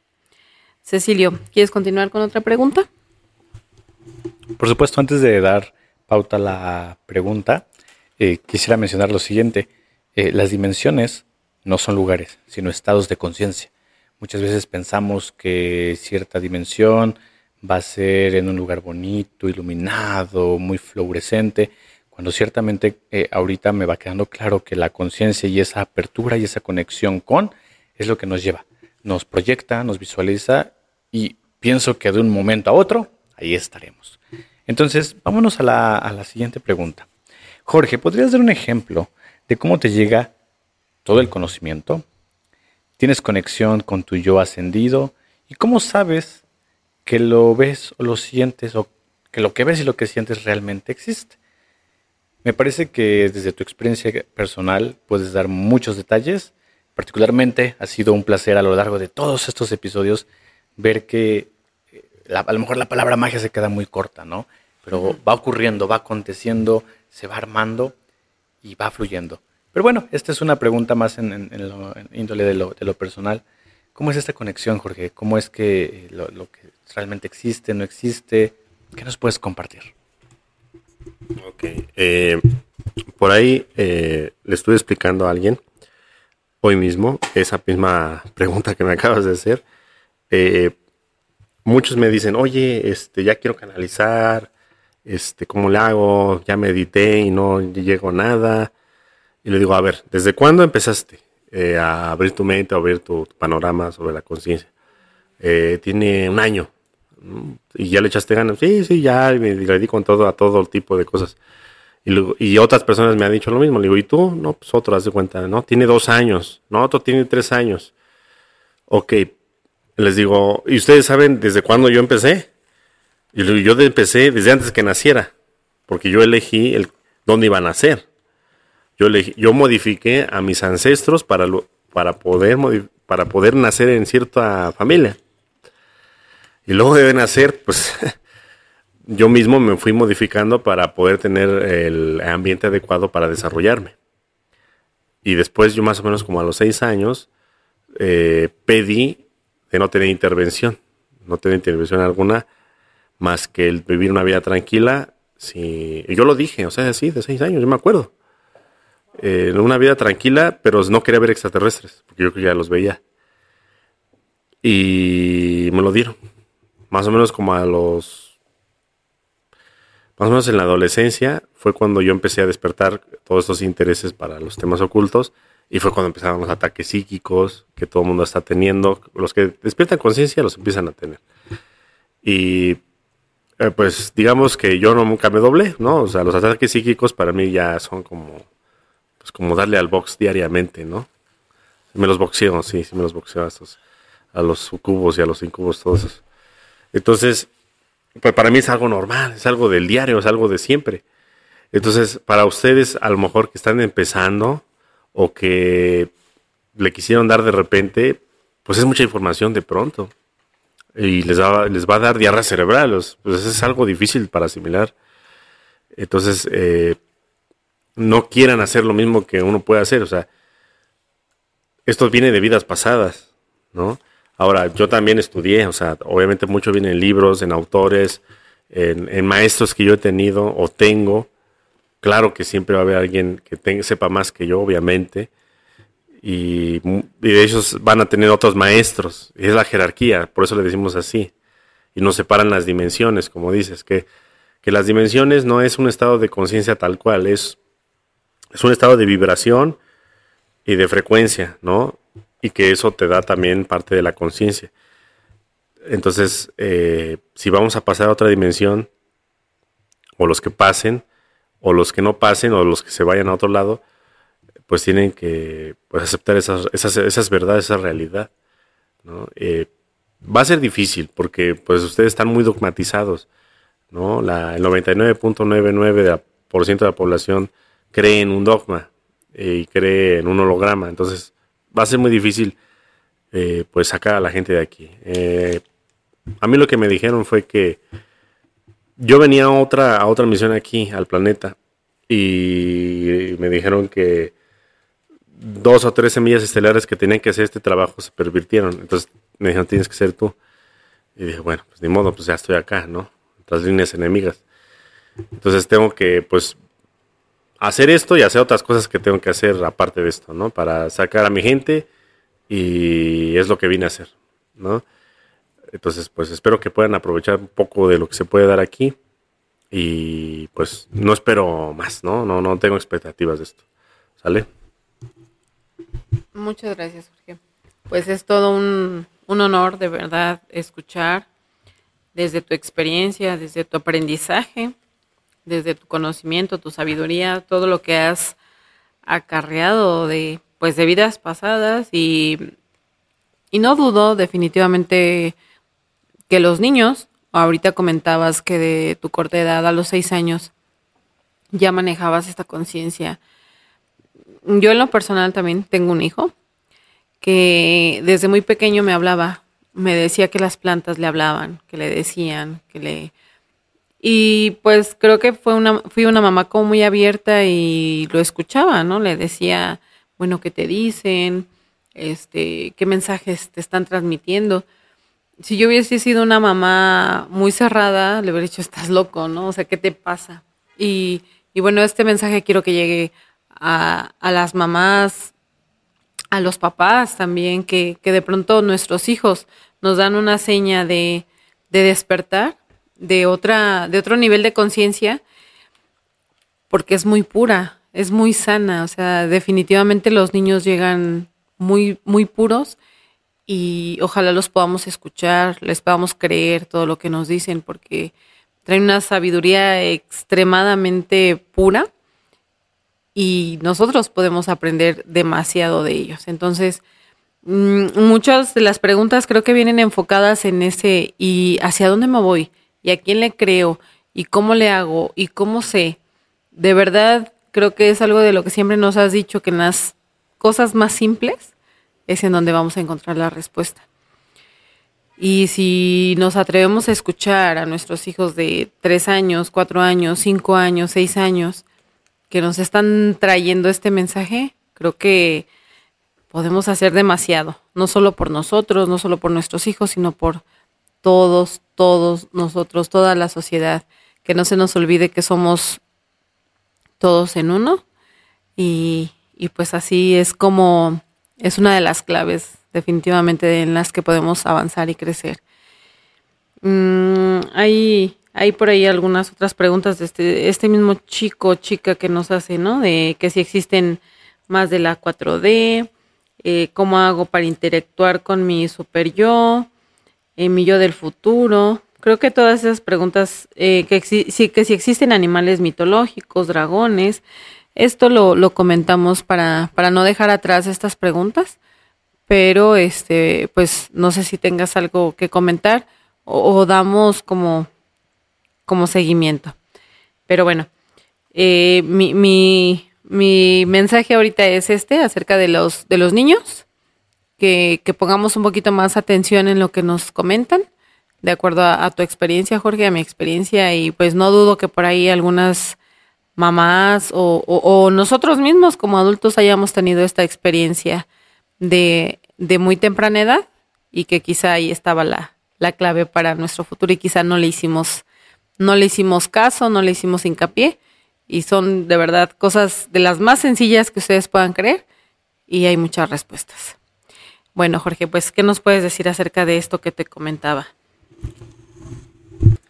Ok, hay que entender que las dimensiones no son lugares y no, no es que estén... Eh, pero para entenderlo así desde nuestra perspectiva 3D, son momentos. Entonces, si tú estás hablando, por ejemplo, de la 5D, 6D, 7D, son momentos en, atemporales. O sea, somos nosotros mismos en otros cuerpos, en otros lugares, pero en, en otro tiempo. ¿no? Entonces, los seres mitológicos sí existieron, sí, claro que sí, pero no en esta densidad ni en este tiempo, sino en otro lugar. ¿no? Entonces, por ejemplo, eh, el intraterreno, Agartha, está lleno de dragones y de reptilianos, pero ellos, ya habitan lo que es la 7, 8D. Entonces es difícil para, para nosotros poder entender cómo es ese lugar, porque no lleva la misma línea de tiempo que nosotros llevamos. Entonces, nosotros estamos atrapados en un bucle temporal. Por eso es, es, difícil de, de, los extraterrestres entrar aquí.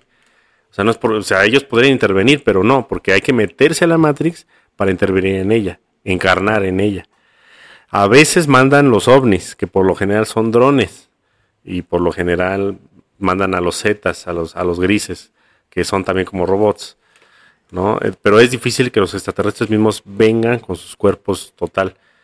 Eh, totalizados. A veces usan clones, a veces usan réplicas de sus cuerpos. Es difícil porque es como si nosotros nos metiéramos en un juego de computadora. ¿no? Entonces, ¿cómo me meto yo con, mi cuerpo físico? Me meto en un, un, juego de computadora. O sea, a lo mejor emulo uno que es parecido al mío y ahí estoy. Es lo que llegan a hacer algunos pleyadianos. Ellos también este, les gusta mucho venir. Van incluso a Las Vegas, yo sé que ahí se meten a ver cómo apuestan les gusta la, vida en general, o sea, les gusta ver cómo se desenvuelve el humano. Entonces, eh, se puede hacer de todo, ¿no? Eh, los seres mitológicos, todos, todos existen por una razón. Y si no existieran, van a existir en algún momento. Muy bien. Sí, definitivamente el, el hecho de que estamos solos es pensar muy egoísta, ¿no? Bueno, pues vamos, vamos llegando a la recta final de las preguntas. Hay una, una pregunta o un comentario, le llamaría yo. De, yo creo que es de los últimos que nos llegó. Y hizo su pregunta. Creo que ya esa ya está respondida. Pero hace un comentario muy, pues como muy sentimental. Dice, la pregunta la hago tanto por la curiosidad que cualquier persona pueda tener de saber cómo son estos entornos, sino porque al imaginarme cómo serán otros mundos muy diferentes a nuestro bello planeta Tierra, eso me hace sentir un enorme apego a él. Al haber tenido la oportunidad de viajar a muchos países, me causó dos efectos. El primero, creo que muy positivo, porque se abre uno a múltiples variedades de idiomas, costumbres, alimentos, etcétera. Eso le abre a uno la capacidad de aceptar otras y diferentes mm, como culturas y estar consciente de la gran diversidad que traduce a aceptar que puede haber infinidad de razas extraterrestres también. El segundo efecto, y es que me preocupa, en realidad le preocupa, es que está, estoy muy enamorada de este planeta, no la gente, sino a toda la diversidad de la naturaleza, la fauna, la flora, inclusive la arquitectura antigua que amo contemplar. Y por ese apego tengo temor que al descarnar eso me retenga y se dificulte la ascensión a otras dimensiones. A no poder zafarse de la rueda samsara, quizá me ayude a saber que puedo encontrar mundos tan bellos o más que nuestro planeta prisión no será porque eso es tan solo, no será porque es tan solo bella, un factor que puede intensificar ese apego del que quiero desprenderme. Creo que es muy aterrizado su comentario en todos, creo que en todos los podcasts que nos hace hincapié en, en que estamos como muy, muy terrenales ¿Qué nos puedes decir acerca de este comentario que nos hace esta persona, Jorge? Ok, mira, hace rato que estábamos hablando, antes de empezar el podcast, estábamos hablando, eh, Cecilio y yo, y, me dijo, ¿qué es lo que extrañas más, no? ¿Las naves? Y yo le dije, pues sí, las naves. Para mí son las naves lo que yo más extraño. Eh, no tanto es el planeta, o sea, es muy padre irte al bosque, a la playa. Es fabuloso, es espectacular, eso me lo voy a quedar en el corazón por toda la eternidad. Pero yo realmente mi, mi desempeño y mi labor va, yo estoy hecho para eso, o sea, me diseñaron para eso, para estar en las naves, entonces es lo que extraño. Yo no extraño estar en un mundo Edén como este. Para mí, por más bonito que sea, no lo voy a, a ver como apego, al contrario, yo me quiero desapegar de este planeta. Entonces depende de la perspectiva de cada quien. Ahora, este planeta está lleno de emanaciones psíquicas por todos lados, eh, por la misma Tierra, y entonces en una nave no, no tienes esa, ese aprisionamiento psíquico, porque los que van en la nave tienen un, este, digamos, un protocolo de, superación de, capacidad de, poder controlar sus emociones y sus, y sus pensamientos. Entonces, todas las personas que van ahí van ecualizadas y balanceadas, cosa que en los planetas no ocurre.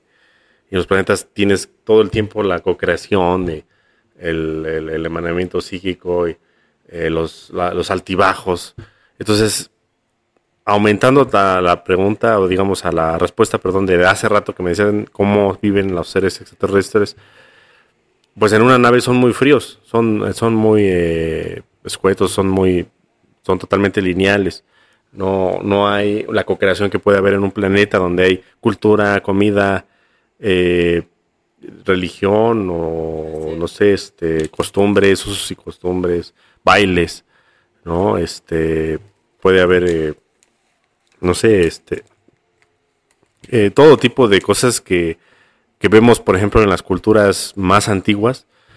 Eh, en las naves no existe eso. En las naves existe algo, es una linealidad. Eh, a mí no me, digamos, yo no me va a aburrir el no ya de tener esto, sino más bien lo veo como, como una parte de mi vida y ya, como un aprendizaje que tuve. Es como, como decir, yo, es que extraño el kinder. Es más, en el kinder fui muy feliz y quiero regresar al kinder. Es más, no me estoy a gusto ahorita porque no quiero, quiero, quiero el kinder. Y no me la paso viendo fotos del kinder. No ocurre con nadie, yo creo. ¿no? Ya pasó evolucionamos, ¿no? Nuestra conciencia va creciendo.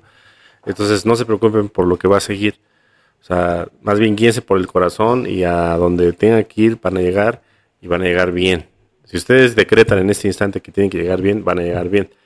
Y déjense del miedo, porque el miedo es lo que los guía para, pues, para alumbrarlo y para todo esto que nos, ya nos han adoctrinado desde hace milenios.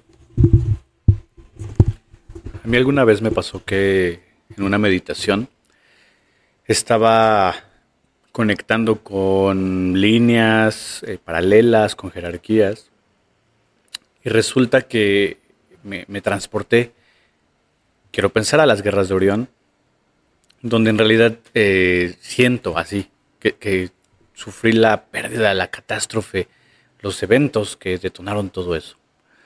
Y sobreviví. Por la razón que sea, sobreviví y estuve deambulando en el espacio y simplemente sin entender qué había pasado. Luego entonces, eh, ahorita tiene sentido lo que alguna vez platicamos, que el logo solar te va llevando o va permitiendo que encarnes en el lugar más cercano.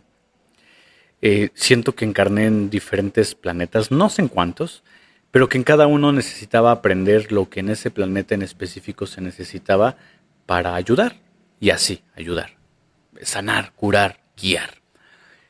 Luego entonces, como en ese entendimiento, eh, visualizo el presente aquí en el planeta Tierra. Y entonces digo, bueno, la línea es por una parte sí la, todas las leyes que corresponden a la parte psicológica, pero también toda la línea que de alguna forma está en la sanación, en la guía, pero entendiendo lo, que es la Matrix, ¿no? Me, llaman, eh, lo, lo, confieso así, temas como la cábala, las runas, el tarot, la quiromancia, todo, todo, digo, hoy me queda claro que es eh, cómo hackear la Matrix. Eso me llama me, y me llena y lo entiendo y, y, mi cerebro está trabajando y procesando y queriendo asimilarlo. Y, y entonces es como, bueno, haciendo también esa remembranza, yo era un granjero en mi planeta y lo que tenía que hacer era cosechar, vivir y se acabó. Pero dentro de todo este, dentro de toda esta línea, también reconozco que mi familia fue exterminada. Y hasta, lo confieso, he tratado de encontrar esa familia a lo largo de diferentes vidas. Eh, particularmente fue el tema de Interestelar lo que me conectó. No he visto la película, pero la, la música me conectó como con esa sensación.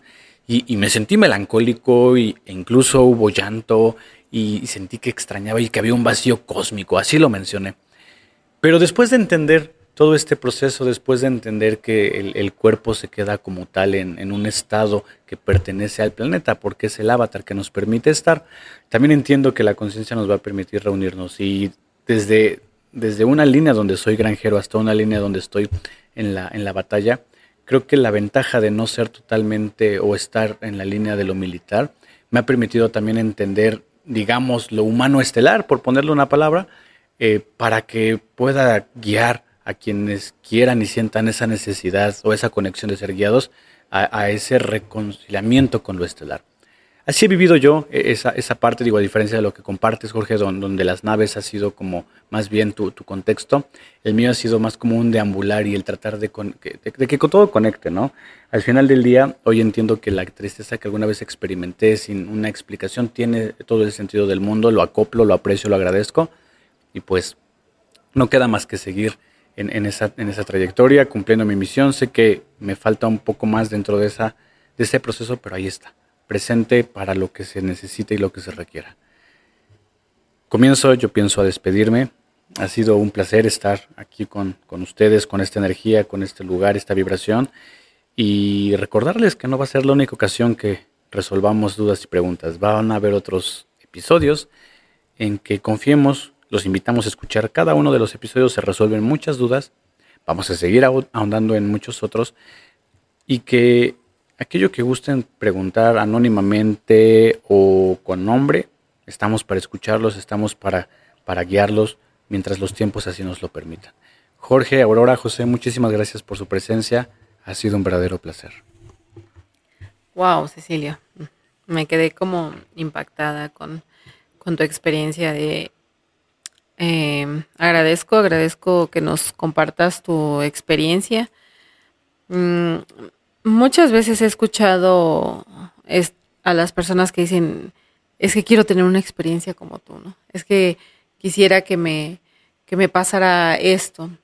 De verdad que, que, la han tenido o están a punto de tenerla. Yo he tenido una experiencia también y, y, y mi experiencia no fueron las naves. O sea, es, mi experiencia fue la teletransportación y al estar con mi familia estelar fue maravilloso. Me sentí cobijada, me sentí abrigada. A partir de que tuve esa experiencia eh, aquí, mi, mi, existir en el planeta Tierra fue totalmente diferente. Me, me siguieron llevando las cosas materiales, las cosas encarnadas, no lo voy a negar pero no, no me sentía mal, era parte de mi experiencia que tenía que tener para evolucionar, para trascender, para, para elevar esta conciencia. Entonces, no siempre es la misma, no siempre es, es un camino, hay, hay infinidad de, de formas, podríamos decirle de frecuencias, de fractales, de como ustedes lo quieran llamar ahora, ya con toda la información que nos ha compartido Jorge, Cecilio.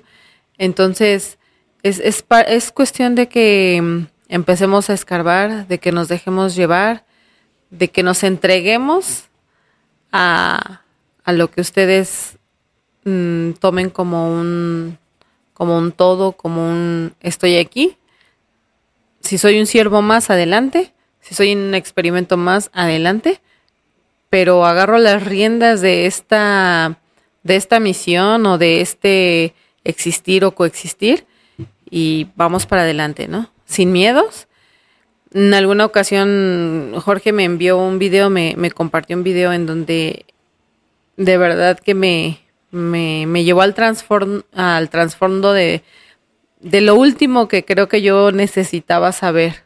Es esta parte de los miedos. Y todos los miedos aterrizan en el miedo a morir. Entonces, si yo le tengo miedo a algo, ¿por qué le tengo miedo? Porque creo que voy a morir, ¿no? Puede ser a las alturas, a, a este, a viajar solo, a, a, lo que, a lo que creamos en ese momento que es miedo, no pasa nada. O sea, morir, nos lo ha comentado Jorge un montón de veces, es trascender, es liberarnos de esto que nos tiene atados aquí y, y, y quizá demos el, el zarpazo que necesitamos, ¿no? Entonces, puede haber mil y una historias, no tengan miedo, definitivamente no tengan miedo de, de lo que nos espera, de que qué voy a hacer si la matriz, qué voy a hacer si no es mi planeta, qué voy a hacer si me llegan, si me abducen. Yo solo les puedo comentar de manera muy personal, déjense llevar. Si están en una meditación en donde el canal es positivo y donde ustedes saben o creen que todo lo que van a hacer es trasfondo hacia ustedes mismos, de verdad, sin miedo, déjense llevar, déjense ir. Por ahí dicen, o decimos como Gordon Tobogán, y van a llegar, van a llegar a donde tengan que llegar, y esa es más que la el inicio para una transmutación, una transformación o una revolución, si ustedes lo quieren ver así. Yo también me despido agradeciendo nuevamente a mis relaciones, a, al espacio que Cecilio y Jorge nos brindan, su tiempo, su dedicación, y, y bueno, pues nuevamente hago hincapié a esta parte de los niños, de las personas con corta edad aquí en nuestro planeta, pero con demasiada experiencia en otros. Muchísimas gracias Jorge, muchísimas gracias Cecilio y bueno, pasamos el micrófono a Jorge para ver qué nos dice. No, bueno, gracias a ustedes también que nos acompañaron y que también se prestan al tiempo y esperamos eh, pues más preguntas, ¿no? Eh, espero que les hayamos dado, digamos, una respuesta simple pero buena, ¿no? Porque pues, yo creo que cada, cada pregunta merece un podcast, pero pues no tenemos ese tiempo y ojalá eh, todas estas preguntas podamos nosotros irlas eh, acoplando en algunos otros podcasts y ustedes mismos van moldeando también el, el canal, ¿no? Eh, de que se vaya dando ciertos temas, que eh, la retroalimentación es fundamental eh, para ver a dónde vamos, si vamos bien, nos estamos elevando mucho, hay que bajarse. Digo, no hay que bajarse tanto porque para eso hay un montón de canales más, pero yo como le decía a Cecilio, siempre hay que darle ya alto, ¿no? Hay que tirar la vara alta porque si no, pues no, no, no hay otra, ¿no? entre más nos elevemos, ustedes también lo van a poder hacer eh, conforme a la comunicación que tengamos individualmente, en el correo electrónico, en la página, etcétera. Pero bueno, eh, espero que, les haya gustado y pues eh, nos esperamos en el próximo episodio. Hasta la próxima.